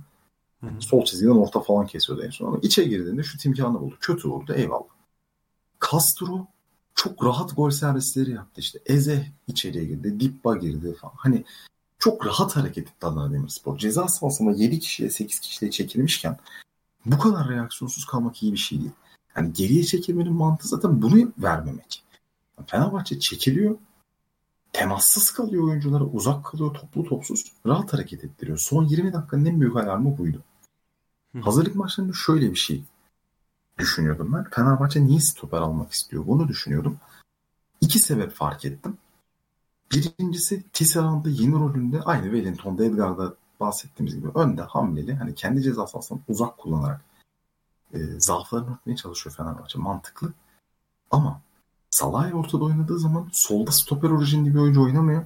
Ve Salah ile sol arasında mesafe açılıyor. Yani Novak'la Salah oynadığında o ikisinin arasında oyuncu giriyor. Bu bir. İkincisi ortaya da iyi bir ayak gelirse Salah'ı solda değerlendirmek daha mantıklı olabilir. Yani iki tane topla çıkış ayağı koymak daha mantıklı olabilir. Şimdi kim geldikten sonra bu bahsettiğim savunma problemi biraz onarılabilir mi? Bilmiyorum tabii ki yani etkisi olacak ama yani sadece stoper üzerinden değil Fenerbahçe takım olarak çok rahat vurdurdu. En büyük problemi bu bana göre. Ben bahsettiğin şeylere katılıyorum. Oyun şablonunu beğeniyorum. Doğru yamalar gelirse bu oyunun Fenerbahçe'yi direkt zirve adayı yapacağını da düşünüyorum. Keyifli, kaliteli bir oyun olduğunu düşünüyorum. Hazırlık maçlarında olduğu gibi bu maçta ikinci yararda maç sonlarında bu defansif düşüşe çok çalışmaları lazım. Bir de nokta transferler lazım. Yani Fenerbahçe'nin kendi çıtasını çok daha üste çıkma olayı kendi elinde. Finansal durumlarını bilmiyorum. Şimdi Ozan da gitti. Ee, işte Samat'tan falan finansal FFP olaylar oldu. Kadroya girdi girmedi olaylar oldu. Bilmiyorum durumu ama yani bu transferler lazım Fenerbahçe. Zaten Vitor Pereira da söyledi bana. Öncelikle dedi forvet lazım. Yani bir tane çakı gibi forvet lazım dedi. Lazım da. Evet evet yani çünkü o e, istediği tarzda o forvet oyuncusu aslında Fenerbahçe'nin hani az önce de bahsetmeye çalıştığım gibi merkezden top kaybetmesini, tehlikeli bölgede top kaybetmesini aslında daha da minimal, minimize edecektir. Çünkü dediğim gibi offside, trans geçmeye çalışıyor Fenerbahçe. Direkt e, şişiriyor. Ama bu biraz basit bir plan ama hani Fenerbahçe şöyle söyleyeyim. Hani bu basketbolda da vardır hani hücum ederken nasıl savunmayı düşünüyorsun. Tabii. Fenerbahçe biraz aslında öyle hücum ediyor. Hani e, bunu bir şey yapmak lazım ama benim dikkatimi çeken nokta şu. Yani Novak'ı sen sol stoper yapıyorsan, yani back profilli bir oyuncu sen sol stoper yapıyorsan şunu beklersin o zaman. Top bendeyken arada bek şey bek gibi oynasın. Hani işte atıyorum mesela kanat bekli ikili oyunlar oynasın istersin. Örnek veriyorum. Tabii. Hani çünkü 3 kişi çakılı kaldığın zaman bu otomatikman şey demek oluyor abi. Sen ileriden bir kişi eksilmiş oluyorsun. Hani çok basit, basit bir mantık yani. Dörtte oynarken atıyorsun beklerinde önüne mesela atıyorum işte Beşiktaş gibi Galatasaray gibi. Sen burada oradan önden bir oyuncu alıp direkt çakılı 3 stoper gibi kullandığın zaman ileriden sayısal eksiliyorsun. Bu da senin özellikle yarı saha hücumuna kaldığın zamanlarda maçlarda ee, ne derler hani biraz daha öngörülebilir, daha böyle e, predikte edilebilir bir hücum oyununa evirmene yol açabiliyor. Bu da ufak bir detayla dikkat çekmek istediğim. Ama Tabii aslında şu, şu var. da var. Yani, çok özür dilerim. Sadece şunu söyleyeceğim. Hı hı. Ben bunun biraz deplasman e, maçı olduğu için de böyle düşünüldüğünü, biraz da kadroda daha hala eksik olduğu için böyle hani sen fazla çıkma dediğini düşünüyorum Vitor Pereira'nın. Hani Kadıköy'de biraz daha cesur olacaktır. Olabilir. Bir de şöyle bir durum var. İkinci yarı Novak e, stoper hattından çıkıp da Salah'a girdikten sonra Salah birkaç kere o çıkışı yaptı. Değerlendirilmedi ama denedi. Şöyle bir destek vereyim bunun yapılabileceği üzerine. Ben Novak'ın Trabzonspor performansının yanıltıcı olduğunu düşünüyorum. Novak Trabzonspor'da bek performansıyla fark yaratmadı. Tabelayla yarattı. Yani e, bir bek oyuncusundan bekleyeceğin standartların aslında bence ciddi bir kısmını karşılamıyor. Ama orada yani Novak'ın ceza sahası koşularını, sürekli attığı koşuları ve gol vuruşlarını anlamlı kalacak bir yapı lazımdı. Nedir? Önündeki kanat oyuncusunun çizgiye basması ve çizgiye basarken verimli olması lazım. Bakayım öyle. Hı hı. Ters taraftan top kesilmesi lazım. Pereira kesiyordu. Abdülkadir kesiyordu. Ee, Sosa sağa yanaşıp kesiyordu. Ceza sahasına giren oyuncuların alan kaplaması lazım. Ki hani sana boşluk olsun. Sörlot var. Yani çok ideal bir ortam var. Bu bahsettiğim durum yine geçerli olabilir. Çünkü önünde oynayan yani sol koridoru paylaştığı Ferdi de çizgiye basıyor. Yani Nova direkt bir koşu alanı oluşuyor. Hı hı. Daha geriden koşacak belki. Aslında bilmiyorum ben de o da tartışılabilir. Ama mesela o koşuyu attığında Perkas da merkeze kayacak. Soldan ceza sahası koridoru Nova kalacak. Bunlar değerlendirilebilir. Üzerine çalışılabilir. Kolay mı değil ama mantıklı opsiyon. Katılıyorum. Peki e, Fenerbahçe'nin transfer yapacağını bek tahmin ediyoruz ki yani sen de zaten az önce e, Vitor Pereira'nın e, transfer isteğinden bahsettin. Fenerbahçe'nin transfer yapmadı diyelim. Hadi bir tane forvet çözdüler. E, Mesut İrfan beraber düzenli oynar mı? Bilmiyorum ama gerek kalmayabilir ona ya. Yani işte Pelkas falan ama, ne kadar olmayacak dönecek illa ki. Ama yok şey bakımından söylüyorum hani hani Fenerbahçelerin arasında konuşulan muhabbet de biraz buydu ya hani 3-4-2-1 İrfan ve Mesut'u oynatmak için en doğru düzen tarzında muhabbetler dönüyordu konuşulan e, ve hani aslında e, birçok insanın da katıldığı ve benim çok katılmadığım bir görüş bu. Ben de katılmıyorum. Ama şey diyorum hani senin düzeninde, senin Fenerbahçe bu oyunu artık tamam belli 3-4-2-1, 3-4-3 neyse artık Fenerbahçe bu şekilde en azından maçlara başlayacak. Ee, İrfan'ı mı başlatırsın, Mesut'u mu başlatırsın? Hangisini kesmek e, sana şu anda daha mantıklı geliyor? Çünkü sen anladığım kadarıyla sen de hani Pelkas'ın ya da işte atıyorum e, işte Valencia'nın bu oyuna daha uygun olacağını düşünüyorsun. Kesinlikle öyle düşünüyorum. Şöyle söyleyeyim. Ya Mesut itiraf edeyim hazırlık döneminde benim beklediğimden çok daha yukarıda bir performans gösterdi. Ne kadar ideal bu hala tartışılır ama ben çok vasat performans bekliyordum. Beklediğimin üzerine çıktı. Hı hı. Ama İrfan Adana Demir maçında oynadığı oyun tarifsiz bir oyun. Ondan kolay kolay vazgeçilmez. Bu sebeple Mesut İrfan bir süre daha devam edebilir ama bu bir noktada tahmin edilebilirlik katacak diye düşünüyorum. Yani ee, Zayt'in yerine İrfan alma ihtimali var mı? Olabilir. Ama şöyle bir şey var. Zayt'in yerine İrfan alırsa İrfan Gustavo hmm. oraya işte atıyorum Pelkas yani Mesut'u sağ açıklık sağda kullanıp işte üç, e, şey 3-4-2-1'in sağında kullanıp e, sola Pelkas ya da Valencia düşünebilir mi acaba? Çünkü bu konuşulan da bir konu aslında. Hani e, hani bunu da bekliyor aslında e, gördüğüm kadarıyla bazı insanlar. Şöyle bir risk olabilir gibi düşündüm. Bu Euro 2020'de de benim gözüme çarpmıştı. E, İrfan özellikle geçen sene hücumda özgürlük kazanmaya bayağı alıştı. Hı hı. Yani Fenerbahçe'de kanat kullanıldı. Önde serbest kullanıldı. Bu düzende de hani savunma rolünü minimize edecek bir şablon içerisinde. Milli takımda da genelde yanında Mahmut ve Doğukan ya da işte o tarz oyuncularla oynadı biliyorsun. Tabii tabii. Hatta şöyle söyleyeyim. Geçen sene Başakşehir'in İrfan sahada olduğu halde hani problem yaşadığı haftalarda biraz bu durum da ortaya çıktı. İrfan yine iyi oynuyordu. Hücumda katkısını veriyordu. Ama daha fazla hani hücum ağırlıklı işin o yönüne odaklanarak oynuyordu. Hani tekrardan orta sahada iki yönlü görev bilincini kazanabilir mi? Bunu görmek lazım. Rakibine göre değerlendirilebilir ama hani Zayt hani 4-3-3 oynasam veya işte yani şöyle söyleyeyim 8 numara normal 4 savunma üzerinde 8 numara kullansan işte yeterince hani beklenen oyun kuruculuğu veya işte savunma katkısını sana vermeyen 10 numara kullansan beklenen tabela katkısını vermeyen ama böyle hani üçlü savunma düzeninde hı hı. orta saha yamayabildiğim bir oyuncu. Ondan da vazgeçer mi bilmiyorum. Yani o biraz böyle nasıl diyeyim şu an teorik olarak çok çözümleyebildiğim bir şey olmadı. Zor geldi ama görmek lazım. E biz de burada kolay soru sormuyoruz kardeşim. Aynen öyle ama yani teoride zor geldi. Bir de ya Pelkas falan bunlar vazgeçilebilecek oyuncular değil. Mesela şu an kontrol ettim. Sadece geçen sene koronavirüs dahil bunun altını çizeyim. Ee, Ekim ayından sonra İrfancan dört kere sakatlık dönemi yaşamış. Hı hı. Veya hani hastalık, rahatsızlık dönemi yaşamış. Mesut Özil aynı şekilde dört kere bunu yaşamış. Ee, yani geçmiş yıllarda da yakın tarihte bu yönde şeyleri çok CV'leri çok kuvvetli değil. Yani bu oyuncular benzer problemleri yaşama ihtimali olan oyuncular. Yani orada rotasyon döner bence. Onu ayarlamak çok problem olmaz. Doğal bir rotasyon oluşacaktı zaten diyorsun sen. Ya bu bence her takım. Ama yok yani ideal Fenerbahçe 11'inde diyeyim. Hani geçen programda Enes'e programda da sormuştum galiba. Son 10 haftaya girdin. Şampiyonluk yarışındasın. Avrupa'dan elendin. Her hafta son oynuyorsun. İşte hafta içi maç yok. İdeal orta saha kurgusu nasıl olmalı Fenerbahçe'nin? Öyle sorayım. Şu kadroda. Transfer lazım şu kadro.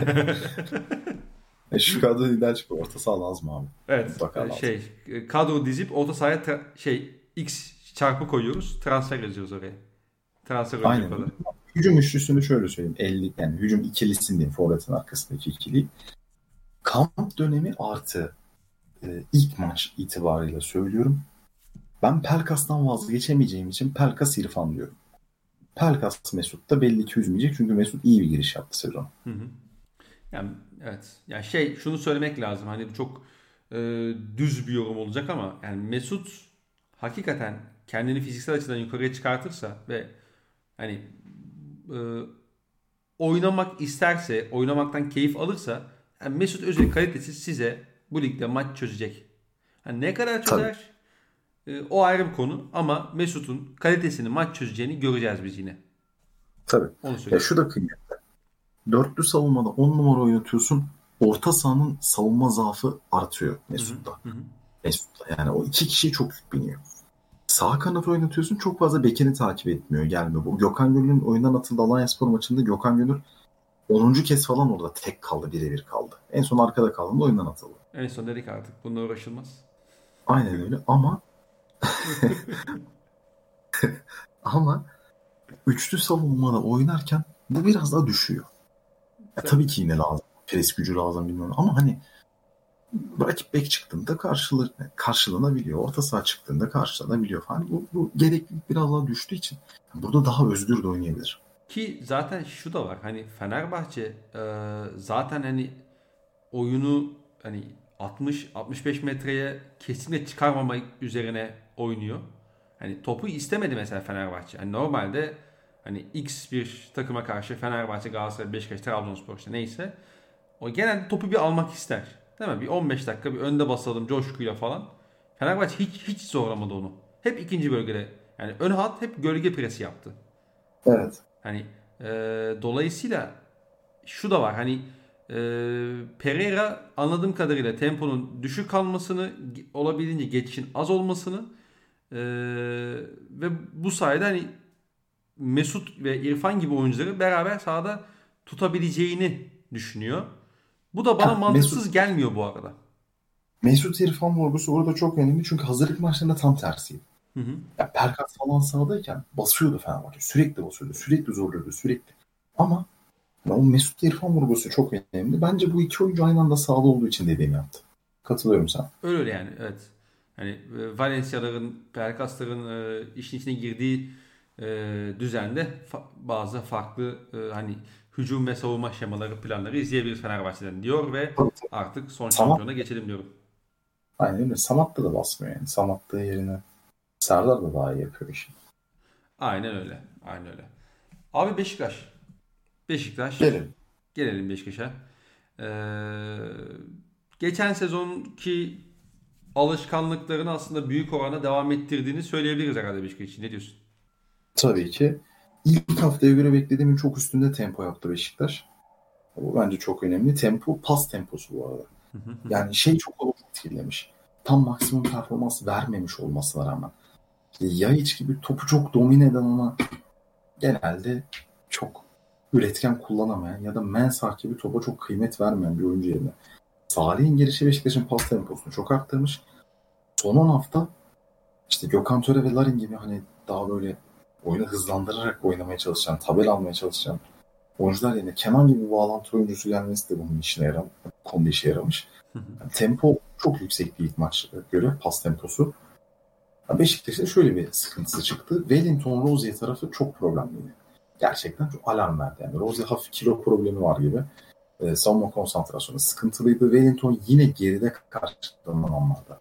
İki tane çok bariz hatası var. Gol çıkmadığı için şu anda ilk goldeki pasına falan daha fazla odaklanılabiliyor ama gol yedirme hatalarıydı direkt onlar ve hani geride oturmuş bir takımın yap, stoperinin yapacağı hatalar değil.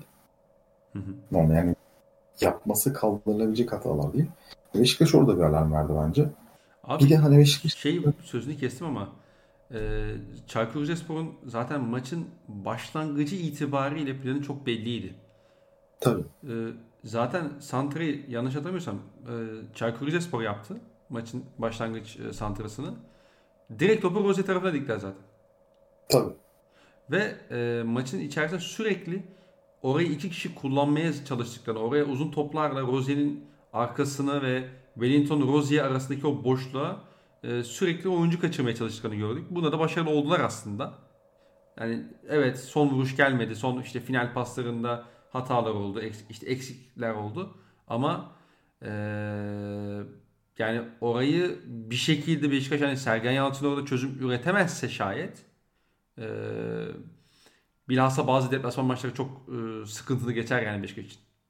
Katılıyorum. Ee, ama Beşiktaş'ın bence mesela bu maçtan ziyade bu maçtan sonra eklenecek takviyelerle değerlendirmek daha sağlıklı olacak. Çünkü ana parçalar geliyor. Tabii. Yani Teixeira geliyor, Batshuayi geliyor, stoper gelecek muhtemelen. E, ayrıca hani Gezzal evet Leicester'da antrenmanlara çıktı, hazırlık maçına falan çıktı ama hani Gezzal'de biraz e, hani şeyden tatilden yeni dönmüş modunda gibiydi sanki yani e, şeyden ne derler denizden yeni çıkıp da hani maça çıkmış şeyini biraz takıl takılma şeyini diyelim öyle söyleyeyim en azından. O, oynarız beyler ya. He, oynarız, oynarız. Hani şey bu e, e Sinan Engin'in şey videosu var ya koçum hoş geldin ya falan hani tam tokalaşırken böyle evet. maça hadi gel maça gidiyoruz halı sahaya falan deyip çağrılmış e, arkadaş gibiydi yani. O, o da temposunu yukarı çıkardınca tabii ki Beşiktaş'ın e, ilk yarıda en azından yaptığı bazı basit e, top kayıpları da azalacaktır. E, şey dediğine katılıyorum. Yani Beşiktaş'ı ilerleyen haftalarda değerlendirmek lazım. Hı hı. Gibiydi diyoruz da aslında gibi de değildi. Öyleydi. Direkt adam geldi bir iki gün sonra maça çıktı. Yani, yani. Evet, en azından halı sahaya çıkmadı. yani. Hakikaten öyle oldu yani. Çapraz koparmadı en azından halı sahaya krampona çıkıp. Aynen, aynen öyle. Ee, şimdi biraz istersen şu yeni transferleri de almak istiyorum ben. Tabii ki canım buyur. Ya yani oyunla alakalı konuşmak yani çok kısa şey söyleyeyim. Oyun geçen seneki oyuna çok çok benziyor. Belli şeyleri Beşiktaş oradan taşımaya devam etmiş. Ee, Salih Bence değişecek. Salih he, tabii tabii değişecek yani. Ee, Salih ve Kenan e, artı artı değer kattılar yani aslında iyi transfer olduklarını e, bize bence gayet iyi gösterdiler. Tabii ki şeyi söyleyebiliriz. Hani ben de işte onu Twitter'da yazmıştım o gün. Hani golü çok aradılar haklı olarak. Çok istediler hani ilk maçta golle tanışmayı. Ama bu Beşiktaş'ın aslında maçı daha erken koparmasının öne geçen e, sebeplerden biriydi diye düşünüyorum. Bir de Tabii. E, ya Enkudu'nun geçen sezonun sonuyla birlikte yaşadığı değişim çok acayip abi. Abi kalenin yolunu öğrendi. Yani Heh. hızın varsa, ayak için varsa, kalenin yolunu biliyorsan ne zaafa sahip olursan onu tabela yapıyorsun bu ligde. Bunun önüne geçilemiyor. Abi attığı, attığı gol çok şey. acayip mesela baktığın zaman. Hani şey Enkudu standartına baktığında. Saçma mı ya? Herhangi bir oyuncu için de çok saçma bir gol yani. Hani pası görüyor yani bak pozisyon avantajı rakipteyken önüne geçiyor. Vücudunu çok iyi kullanıyor orada. Bir kalkan olarak toplar rakip arasında giriyor. Ondan sonra tavan asışı falan hani sakinliği. Hani geçen çok sezonun ortasındaki Enkodu bana bunu hayal ettirmiyordu abi. Tabii tabii. Yani çok dengeli bir stop geliyor topa falan. Hani aynen aynen. Çok şey. E, birinci sınıf bir Kesinlikle. Kesinlikle. Transferler. Ben direkt olarak şeye dalayım. Ben Batshuayi'nin ve Teixeira'nın da Beşiktaş'ın oyunu geçen sene göre değiştireceğini düşünüyorum. Neden? Hı hı. Geçen sene Beşiktaş'ın orta sahası yeterince üretken değildi. Tamam Atiba Tabela katkısı koyucu Joseph çok kıymetli oyuncu falan da bunlara eşlik eden üretken parçalar üretmiyordu. Ya hiç Mensah, Oğuzhan. Hepsinin senede ikişer maçını falan sayarsın. Mensah dersin ki Karagümrük maçı neden goller attı? Ya hiç dersin ki işte belki Göztepe maçı, azıcık Hatay maçı. Onlarda da niye yine gol attı, asist yaptı. Cıvas. Oğuzhan'a dersin ki işte Erzurum'da gol attı abi. Alanya maçını diye oynadı abi. İçerideki Rize Erzurum maçı maçında müthiş savunma yaptı. Önde presi iyi başlattı falan filan. Gibi ha yani işte Rize maçında çok 6-0 Rize maçında çok evet, iyi. Bitti evet. ama 2-3 maç istikrar yok. Ee, yani durum böyleyken Beşiktaş'ın bir tane sihirbaza ihtiyacı var. Buldu Gezzal. Onun arkasındaki koridor Rozi'yi çok iyi işledi. Öyle veya böyle Atiba dönüşüm yaşadı. Ama Abu Bakar Beşiktaş'ı rakip alana böyle çiviledi. Top Abu Bakar'a geldiğinde Beşiktaş yerleşti. Sırtı dönük oynadı, yüzü dönük oynadı, arkadaşlarına da attı. Şu oldu bu yani attığı golün çok ötesinde top oynadı. Hı hı. Abu Bakar Beşiktaş'ı ön alanda tutan oyuncu oldu. Lakin Batshuayi şu ana kadar kariyerini bu şekilde çizmiş bir oyuncu değil. Daha çok yüzünü kaleye döndüğünde verimli olan bir oyuncu. Teixeira desen tabii ki üretecek. Çünkü çok özel bir oyuncu ama yine üretim öncelikli oynayan bir oyuncu değil. O da skor temelli oynayan bir oyuncu. Bu oyuncularla birlikte rakip alanda oynamak için iki şeye ihtiyacın olacak. Sol tarafta Larin gibi bir bitiriş merkezinden ziyade bence Enkudu gibi ayağına top veril, verilecek bir oyuncu daha fazla tercih edilecek. Batshuayi ve Teixeira varken. Ben böyle düşünüyorum. Ben Batshuayi Teixeira sağdaysa Enkudu'nun da sağda olacağını düşünüyorum büyük oranda. Bu bir. İkincisi Beşiktaş oyunu çok hızlandıracak. Yani bu şekilde hani sete oturayım işte veya hani Batshuayi falan dönüşüm yaşayacak. Biraz daha uzak ihtimal geliyor. Olursa çok büyük bir hoca dokunuş olur. Ee, hani ben böyle sete oturayım topu çevireyim şu bu şekilde Abu Bakar varken oynadığı kadar kolay oynayamayabilir. Bunun için de şöyle bir referansımız var. Geçen seneki Kayseri Rize maçları bence çok kıymetli. Hatay maç, maçı da aynı şekilde. Beşiktaş başladı ve tempo bastı bu maçların hepsinde. Kayseri maçı 15 dakikada 2 gol falan bulmuştu. Rize maçı 2 tane buldu. Biri sayılmadı. Bir sürü pozisyon var. Hatay maçı 7 bitti zaten. Ne oldu? Larin uçtaydı. Töre uçtaydı. Yani bu oyuncular seni öne yerleştirecek oyuncular değil şey olarak ama o kadar hızlı topu döndürüyorsun ki. Bu oyunculara da koşu, hareket ve vuruş alanı kazandırıyorsun. Ben Teixeira Batshuayi'den sonra da daha çok böyle bir oyun tercih edeceğini düşünüyorum Beşiktaş'ın. Yani geçen sene devamı gibi bir maç oynadı Beşiktaş ama bu oyuncularla böyle bir değişim yaşanabilir. Yapabileceğini de gösterdi. Bundan sonrası oyunculardan alınacak verime kalır eğer dediğim senaryo olursa. Katılıyorum abi. Yani çok e, ekleyecek işte bir şeyim yok. Sadece e, Batshuayi'nin hakikaten ne kadar e, hocanın istediği işleri yapacak konuma geleceğini görmeyi istiyorum. Çünkü hoca yani birçok oyuncuyu hakikaten beklentilerin e, dışında kullanıp performans aldı. Hani Batshuayi'den de bunu alabilirse ki ben alma ihtimalini az da olsa görüyorum. E, Beşiktaş'ın oyunu acayip seviye atlar. Tabii. Ya Sergen Yalçın'ın oyuncuların hücum yönüne yaptığı dokunuş bence çok bariz hissettiriyor kendini. Yani hani Necip'i sahaya atıyorsun Başakşehir maçında. Josef Atiba'yı ileri gönderiyorsun. Josef acayip bir gol atıyor ve sen Josef Atiba'dan kurduğun hücum planından galibiyet golü çıkarıyorsun. Kesinlikle. Gezdal'la zaten hani çok iyi anlaşıyor. Larin'e yani Larin kariyerinde bundan sonra atlayacağı basamakta Sergen Yalçın'a muhtemelen şey yazacak. Üçüncüye yazacak. Yazmak zorunda. Sadece hani... sana şey söyleyeyim abi. Aklıma gelmişken. Gezzal ve Rozier varken Larin ya da Kenan tarzı bir oyuncuyu kanatta tamamen kullanmaktan vazgeçmez bence ya. Bence Batshuayi, de vazgeçmez. Şey bakın hani Batshuayi oynadığı senaryoda daha iyi söylüyorum. Anladım anladım tamam şu an. Ya bence Larin'den de tamam vazgeçmez. Ben şöyle söyleyeyim. Bu şekilde revize edeyim. Geçen sene Larin bariz birinci adamda Enkudu bariz ikinci adamda. Bunun değişeceğini düşünüyorum. Daha dengeli dağılacaktır rotasyon diyorsun. Tabii. Çünkü şöyle bir şey var. Evet ayağını emanet, top emanet edilecek oyuncu sayısı artsın diyoruz da bu orta sahaya Salih koyarak da artabilir mesela. Yani ya da şöyle söyleyeyim. Hani yine Larin'i koyup Batshuayi'den falan daha fazla üzeri bekleyerek de yapılabilir. Çünkü Teixeira falan yani çok özel oyuncular bunlar. Mesela çok fazla şey yapabilecek oyuncular. Benim anlatmak istediğim e, onu iki söyledim. Çünkü hani dinleyenlere de yanlış gitmiş olabilir. Ayın kudu keser Larin'i değil. Geçen seneki Larin'in bariz birinci adamlığı gider. Ve 51-49 olacaksa bence Enkudu olur. Benim düşüncem bu. Ki şey, şey de diyebiliriz. Larin Larin'in vereceği skor katkısını Beşiktaş farklı kanallardan da bulabilir. Ya buldu da mesela. Ki bulacaktır da. Hani Teixeira'nın da Hı-hı. vaat ettiği şeyleri konu, e, bakacak olursak. Ya Beşiktaş'taki şöyle bir sıkıntı oluyor. Beşiktaş hala bir de orta saha almayı düşünüyor. Yani bu rotasyonun iyi idare edilmesi lazım. Şimdi şey Soru var. O da gelir çok şaşırdım. Orta saha rotasyonu. Evet. Tamam. Ee, sorulara geçelim mi hemen hızlı hızlı? Ha, bitireceksek bir cümleydi benim söyleyeceğim. Hah, tabii sen bitir abi. Ondan sonra istersen sorulara geçelim. Sonra da yavaştan kapatalım. Tamam şöyle yapalım. Beşiktaş'ın olası orta saha transferinden sonra Sergen Yalçın rotasyonu ayarlayamaz. Geniş kadroyla çalışamaz.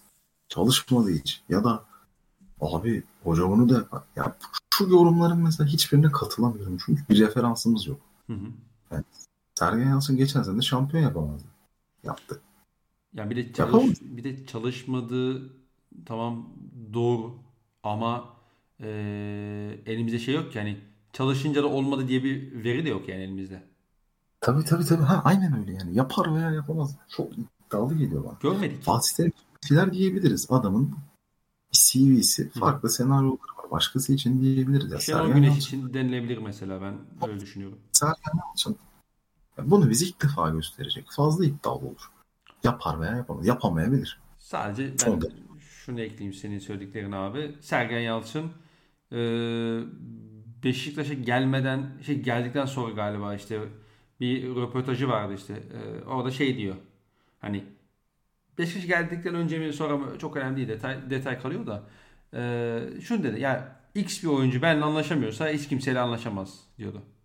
Hani hani çünkü oyuncularına işte nerede nasıl hani özgürlük vermesi gerektiğini tabii hepimizden çok daha iyi bildiği için e, hoca şey dedi yani benle anlaşamayan oyuncu kimseyle anlaşamaz tarzında bir e, şeyi vardı. E, açıklaması vardı. Hani şu ana kadar oyunculara yaptığı dokunuşlara bakınca da Yani hoca bu geniş tırnak içinde geniş rotasyonu yönetemez de diyemiyorum abi. Yani yönetir niye yönetmesin yani? Yönetir de diyemiyorum ama işte. Yok çünkü referans yok. Belki de yönetemeyecek. Bilemiyoruz. Ama en azından Onu şey göreceğiz. insani yönet yani işin yani insani boyutunda, insan yönetmek konusunda hocanın şu ana kadar başarılı olduğunu düşünüyorum ben. Tabii ki öyle ama 15 A, A takım parçasını yönetmek var. 20 tanesini yönetmek var. Aynı mevkide 4 adam yönetmek var. 8 adam yönetmek Hı hı. var.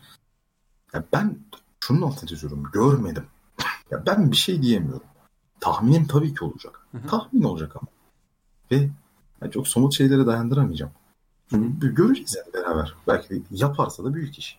Yapamazsa o zaman da yapamamış olacak. Başarısız iş olacak. Ben Çünkü kendi istiyor yani. Ya o haberlere göre orta saha, bir orta sahadan mesela kendi istiyor.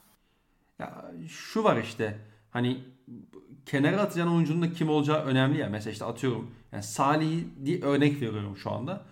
Salih düzenli oynamıyor diyelim işte iki maç oynuyor, üç maç kenardan giriyor ya da işte yedek oturuyor falan. Hani Salih gibi, Atiba gibi e, uyumlu olduğunu gördüğümüz, düşündüğümüz karakterler olduğu için hocanın işi biraz daha daha kolay olacaktır bence. Ya da işte atıyorum mesela Tabii, Kenan. Ama ya sen şimdi kenara işte yıllık 2 milyondan 5 yıllık bir kontrat verirsin. İşte X bir oyuncu işte Lens tarzı bir oyuncuya gidersin Wagner Love gibi bir oyuncu alırsın. Artık sana verecek fazla bir şey olmayan, futbol oynamak için fazla motivasyonu kalmayan birini bulursun. Bir, böyle bir rotasyon oluşturursan evet o zaman Sergen Yalçın bocalayabilir. Ama ben kadronun da hocaya bu noktada biraz hani e, yardımcı olacağını düşünüyorum. O yüzden Evet, de olumlu düşünüyorum. Sadece yönetim maaşları ödemeye devam etsin e, vaktinde. Ya bunlar dayanak. Yani senin sunduğun şeyler dayanak. Mantıklı. Şey gibi değil yani. Abi Sergen Yalçın yönetemez. Abi Sergen Yalçın esas bunu yönetir. Yani neye göre? Ya sen bir şey sundun. Olabilir. Katılamıyorum da reddedemiyorum. Göreceğiz. Yani sen söylesen ben sana katılırdım ama neyse sağlık olsun. Ya sen benim canımsın. Ben de sana katılıyorum. işte budur ya. Bu budur abi. Sorular. Olur. Hızlı geçelim istersen Hemen hızlı geçelim abi. E, saatte geç oldu. Kovacic Dörde geliyor. sormuş. E, benim sorum Güntekin hocama. Maalesef Güntekin hoca bugün e, aramızda yok. Bir insan Bana sadece da- futbol oynarken aynı anda kaç tane bağını koparabilir? Futbol oynarken arkadaşlarıyla gönül bağını dahi koparabilir. Aynen. Yani e, Güntekin Hoca maalesef sadece dizindeki bağları koparmadı. Aynı zamanda gönüllerdeki bağları da kopardı diye yorumluyorum ben bu süreci. Çiçek bahçelerinin bağlarını dahi kopardı. Kendisine tekrardan geçmiş olsun diyeyim. Ne dedin abi? Çiçekli bahçelerin bağlarını dahi kopardı diyorum. Tekrardan geçmiş olsun. Yani e, gesi bağlarını bile kopardı derim ya. Aynen öyle. Koparmadı. Bu arada yani böyle gülüyoruz ediyoruz da gerçekten saçma bir şey yani. Saçma bir sakatlık. Allah kimseye vermesin. Amin. Ona da inşallah şifa. Tez vakitte sağlığına kavuşmasını diliyoruz tekrardan kendisinin. E, Emre sormuş. Emre Kahvecioğlu. Bu arkadaşı tanıyor musun? Sağ olsun. Ben bu arkadaşı ismen tanıyor gibiyim sanki ama neyse ekrana da bir bakalım ne demiş. Quaresma'nın Getson transferine destek olduğu söyleniyor. Parantez içinde yalan. Sizce bu gelişmeyle beraber Getson Fernandez Galatasaray'a hayırlı olsun diyebilir miyiz? Abi Quaresma Getson işini ben ilk defa duydum. Bilmiyorum. Yani duyuyoruz. Ya Getson bana Galatasaray'a gidecek gibi geliyor bu arada. Yani evet o şey e, Getson kısmıyla alakalı biliyorsun. Enteresan şeyler de ortaya çıkıyor. E, hani garip garip hareketleri var diye. Bilmiyorum artık o süreç nasıl sonuçlanacak. E, Emre'nin ikinci sorusu. Bu arada Galatasaray'a hayırlı olsun diyoruz herhalde. Biz öyle biz Galatasaray'a gitmesini Beşiktaş'a gelmesinin e, orana daha yüksek olduğunu düşünüyoruz.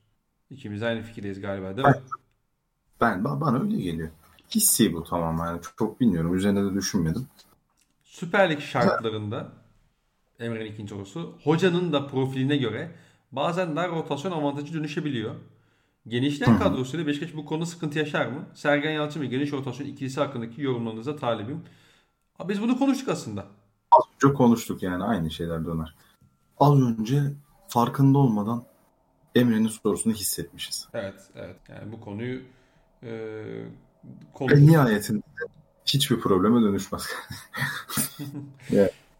Sergen Yalçın'a güveniyoruz falan diye. ya kadronun ben e, o kadar kaos yaratacak oyuncular olacağını düşünmüyorum. Hani kenar atan oyuncuların. O yüzden biraz daha hocanın işi bir tık daha kolay olacaktır ve hocanın iletişim konusundaki becerilerine güveniyorum. Yeter ki yönetim geçen sezon olduğu gibi maaşları e, gününde ödemeye devam etsin. Sevgili Emre'ye de selamlar. Kendisini severek ben takip ediyoruz.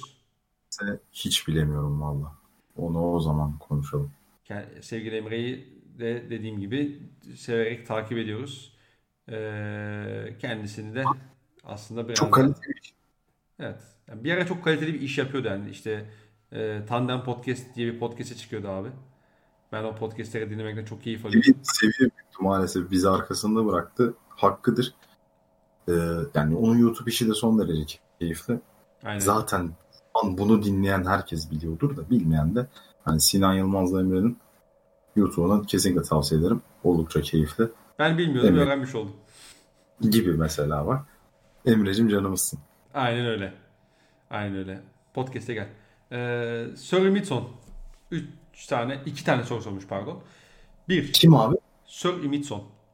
Feyci'yi özledim desem. Abi hakikaten ya. Vallahi. Bambaşka. Gönder abi. PSV e, formalı Atiba Hutchinson profil fotoğrafıyla iki tane soru sormuş. Bir. Hiç yakışmıyor. Beşiktaş bir tane daha merkez orta saha aramakta haklı mı? Atiba. Atiba Salih ve bir ihtimal Oğuzhan burayı götüremez mi? Alınsa dahi büyük paralar harcamak gerekli mi? Bu birinci sorusu. Beşiktaş... Abi kimi açtık sorularını hissediyoruz. Evet. Ee, Beşiktaş'ın orta saha arayışın, arayışı haklı bir arayış mı sence? Şöyle söyleyeyim. Beşiktaş bir orta saha alırsa bu orta sahada Getson tarzı bir orta saha olursa iyi ki gelmiş dedirtir. Yani haklı diyorsun. Hayır haklı demiyorum. Şöyle yani bu net performans koyar. Ama ben Beşiktaş'ın orta saha almadığı senaryoda yani mevcut orta sahalarıyla e, çok epik şeyler yaşamadığı sürece başarıya ulaşabileceğini düşünüyorum. Hı. Ötekinde işte yönetememe gibi bir soru işareti olabilir. İki türlüsü de soru işareti. Mesela şu an iki kritik oyuncu sakatlansa problem yaşıyorsun.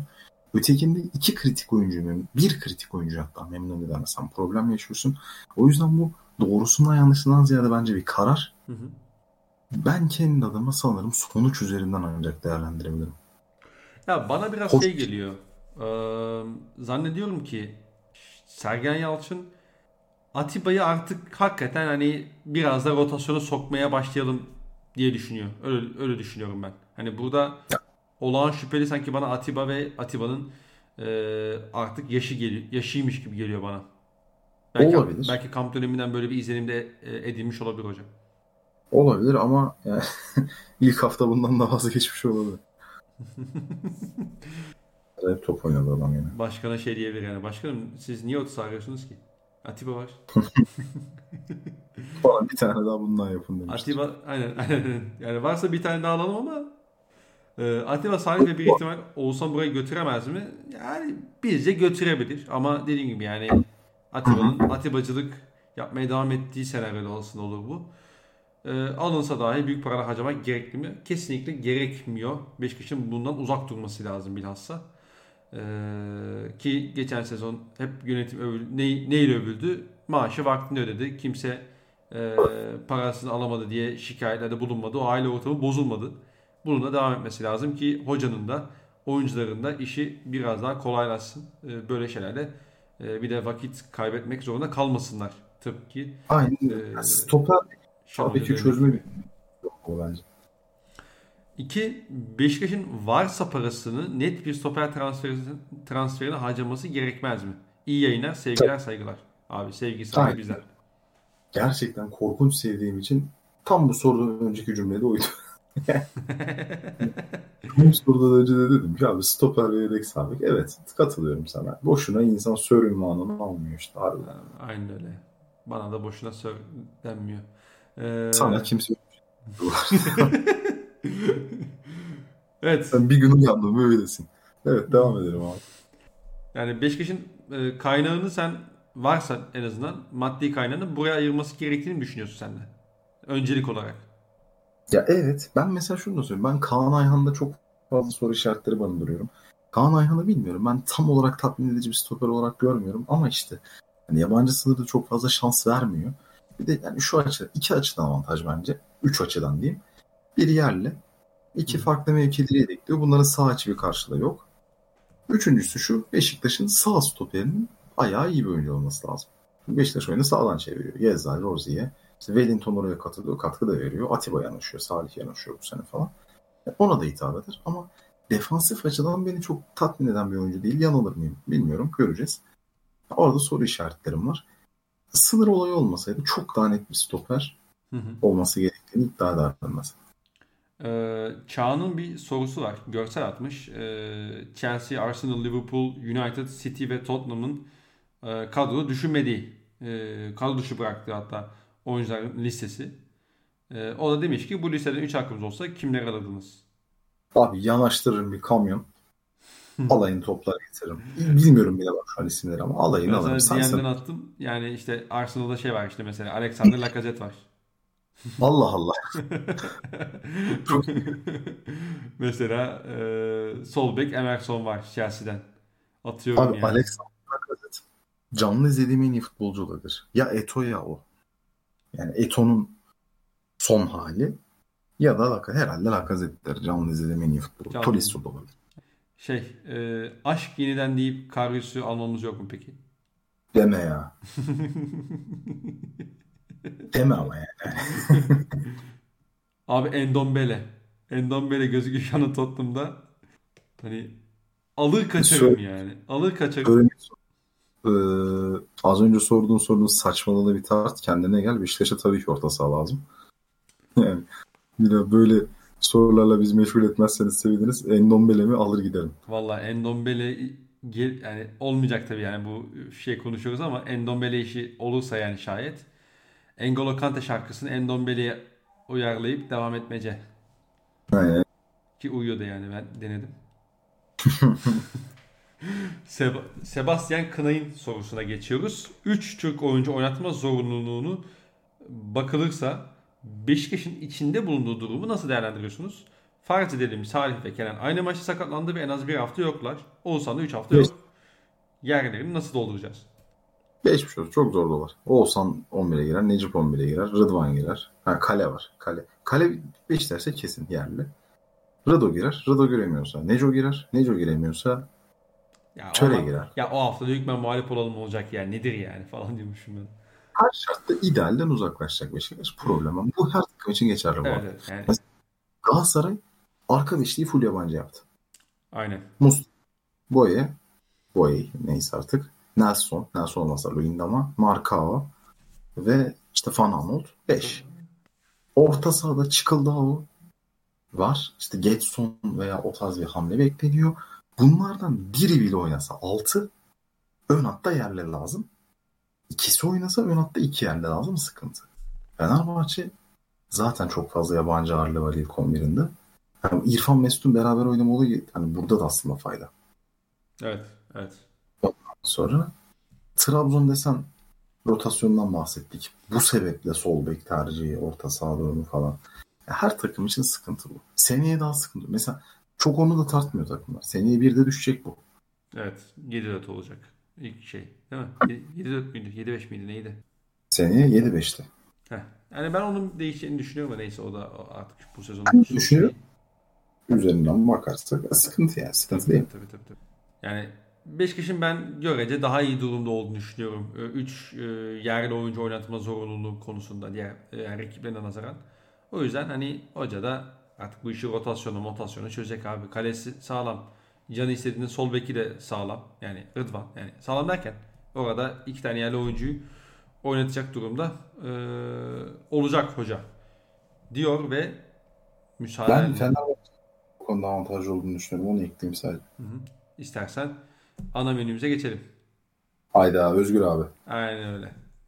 Ee, Hadi bakalım. Özgür Turan öncelikle Emre Kahvecioğlu'na sert çıkmış. Kendisini etiketleyip soru yazma programa katıl ya demiş.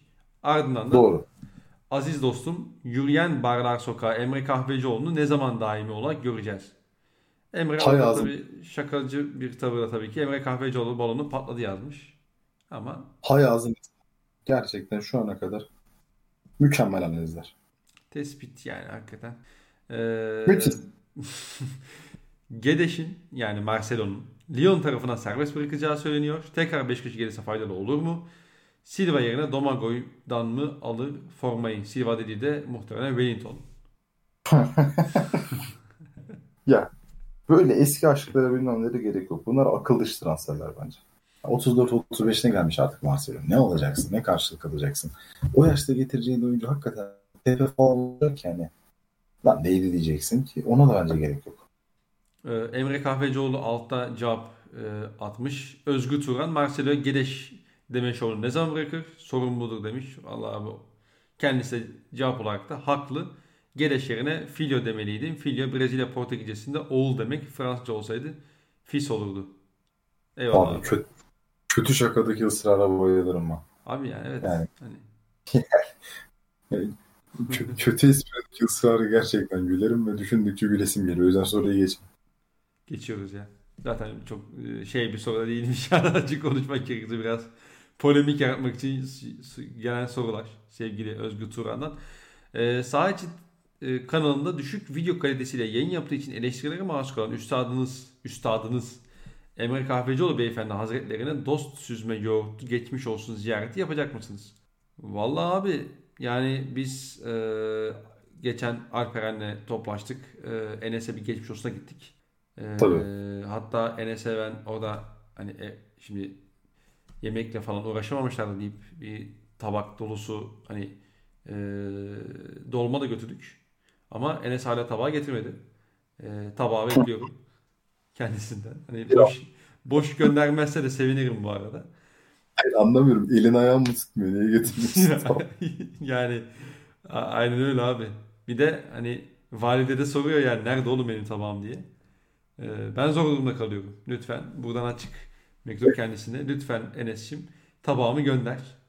Ee, dolu olursa seviniriz. İçten geldi. Aynen elin ayağını tutuyor. İçten geldi. Allah cidden şifa bekleyen herkese yardımcısı olsun yani. Böyle gü- gülebilelim inşallah. Hani Abi, sadece kendimiz için değil. Herkes için gülebilelim. Yani Emre e, Özgür Turan tartışmalarına daha da fazla girmek istemiyorum. Alayınıza selam. Yayınınızın evine buzdolabı almayı düşünen yeni evli çiftler dışında her kesime hitap ediyor mu? Güntaç ne zaman bu Twitter adresinden siyasi paylaşımlar yapacak? Bu arada yani Tandem Podcast'ten e, niye bir siyasi paylaşım yapasın ben onu anlamadım. E, Tandem Podcast'in şifresi de niye Güntaş'ta olsun bu arada? Ben bunu bugün onu değiştireyim. Tabii canım. Yani iyi olur. iyi olur. Ee, yani birçok kesime hitap ediyoruz. Biz burada isterseniz hayata dair de konuşuruz. Futbola dair de konuşuyoruz zaten. NBA'de konuşuruz. Ee, hani evlen yeni evli çiftlere çok fazla vereceğimiz bir tavsiyemiz yok. Çünkü biz evli değiliz. Ee, o yüzden geçiyorum bu soruyu. Hutchinson ve Nicole ikilisi bunca yılda Türkiye olmasına rağmen niye Türkçe röportaj vermiyor? Bu bir eksiklik midir? Nicole kim ya? Öyle şeyler hiç takılmıyorum. Geçiyorum.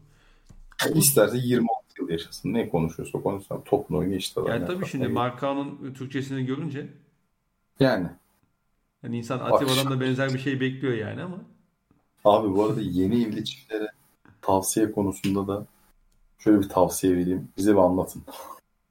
Nasıl yaptınız ya? Bana lazım mı ora? Yani nasıl oldu acı? vay vay artık demek ki bazı şeyler tabii ciddiye binmeye başladı. Hayırlı olsun kardeşim. Allah utandım. Bir ar- Ya bizim bir arkadaş var da bu ilişki konusunda tavsiye istiyor. Kendisi de Ha, sen biliyorsun. Aynen öyle. Bu sezon herhangi bir Rizespor Fenerbahçe karşılaşmasında Caner Erkin'in ortasında ön direkte Gökhan Gönül golü sonrasında da Altay Bayındır'ın arkadaşlarına bağırması bu golün de Rizespor'un ilk atak girişiminden olması ihtimali ne kadar olası görüyorsunuz demiş ve bu sorunun altına da buzdolabı taşıyan abinin bir görselini paylaşmış. Ee, Gökhan'la Caner'in Fenerbahçe'de olmayacağını düşünecek olursak e, böyle bir senaryoda pek e, karşılaşmayız diye düşünüyorum. Bilmiyorum sen ne düşünüyorsun? Gökhan'la Caner Rize Fener maçında mı? Evet. Caner Rize'ye imza atarsa gayet olası. Makul. Olur da yani. O- olur bu arada yani genelde. Olacak bu Olur. arada falan deyip.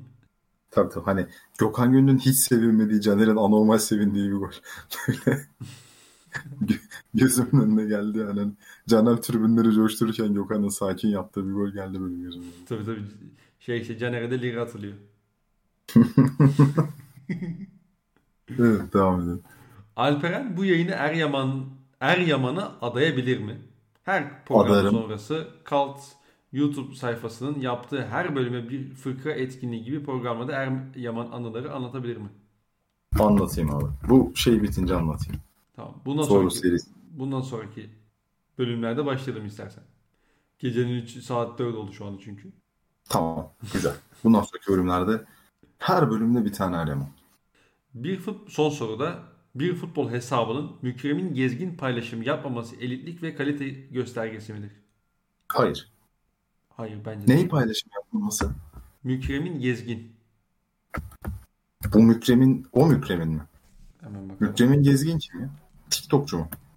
Aa, çok teşekkür ederim. Ben bunun adını arıyordum. Aa, çok sağ ol. Abi kesinlikle değildir. Her gün bundan paylaşırım ki.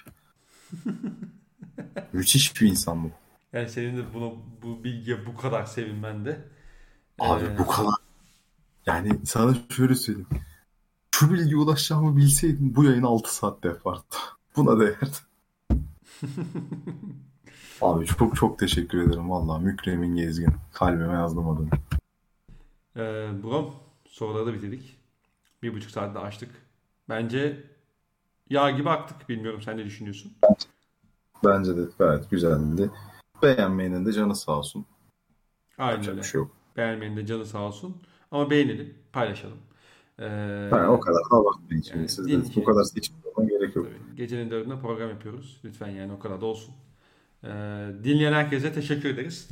Ee, biz bu yayınları hani haftalık yapmaya çalışacağız. Gayret göstereceğiz. Bu sene biraz daha istikrarlı bir şekilde bu podcast'i e, yapmayı düşünüyoruz. Temenni ediyoruz. Ee, siz de bize dinleyerek, dinleterek destek olursanız müteşekkir oluruz. Ee, herkese mutlu günler. Hoşçakalın. Hoşçakalın.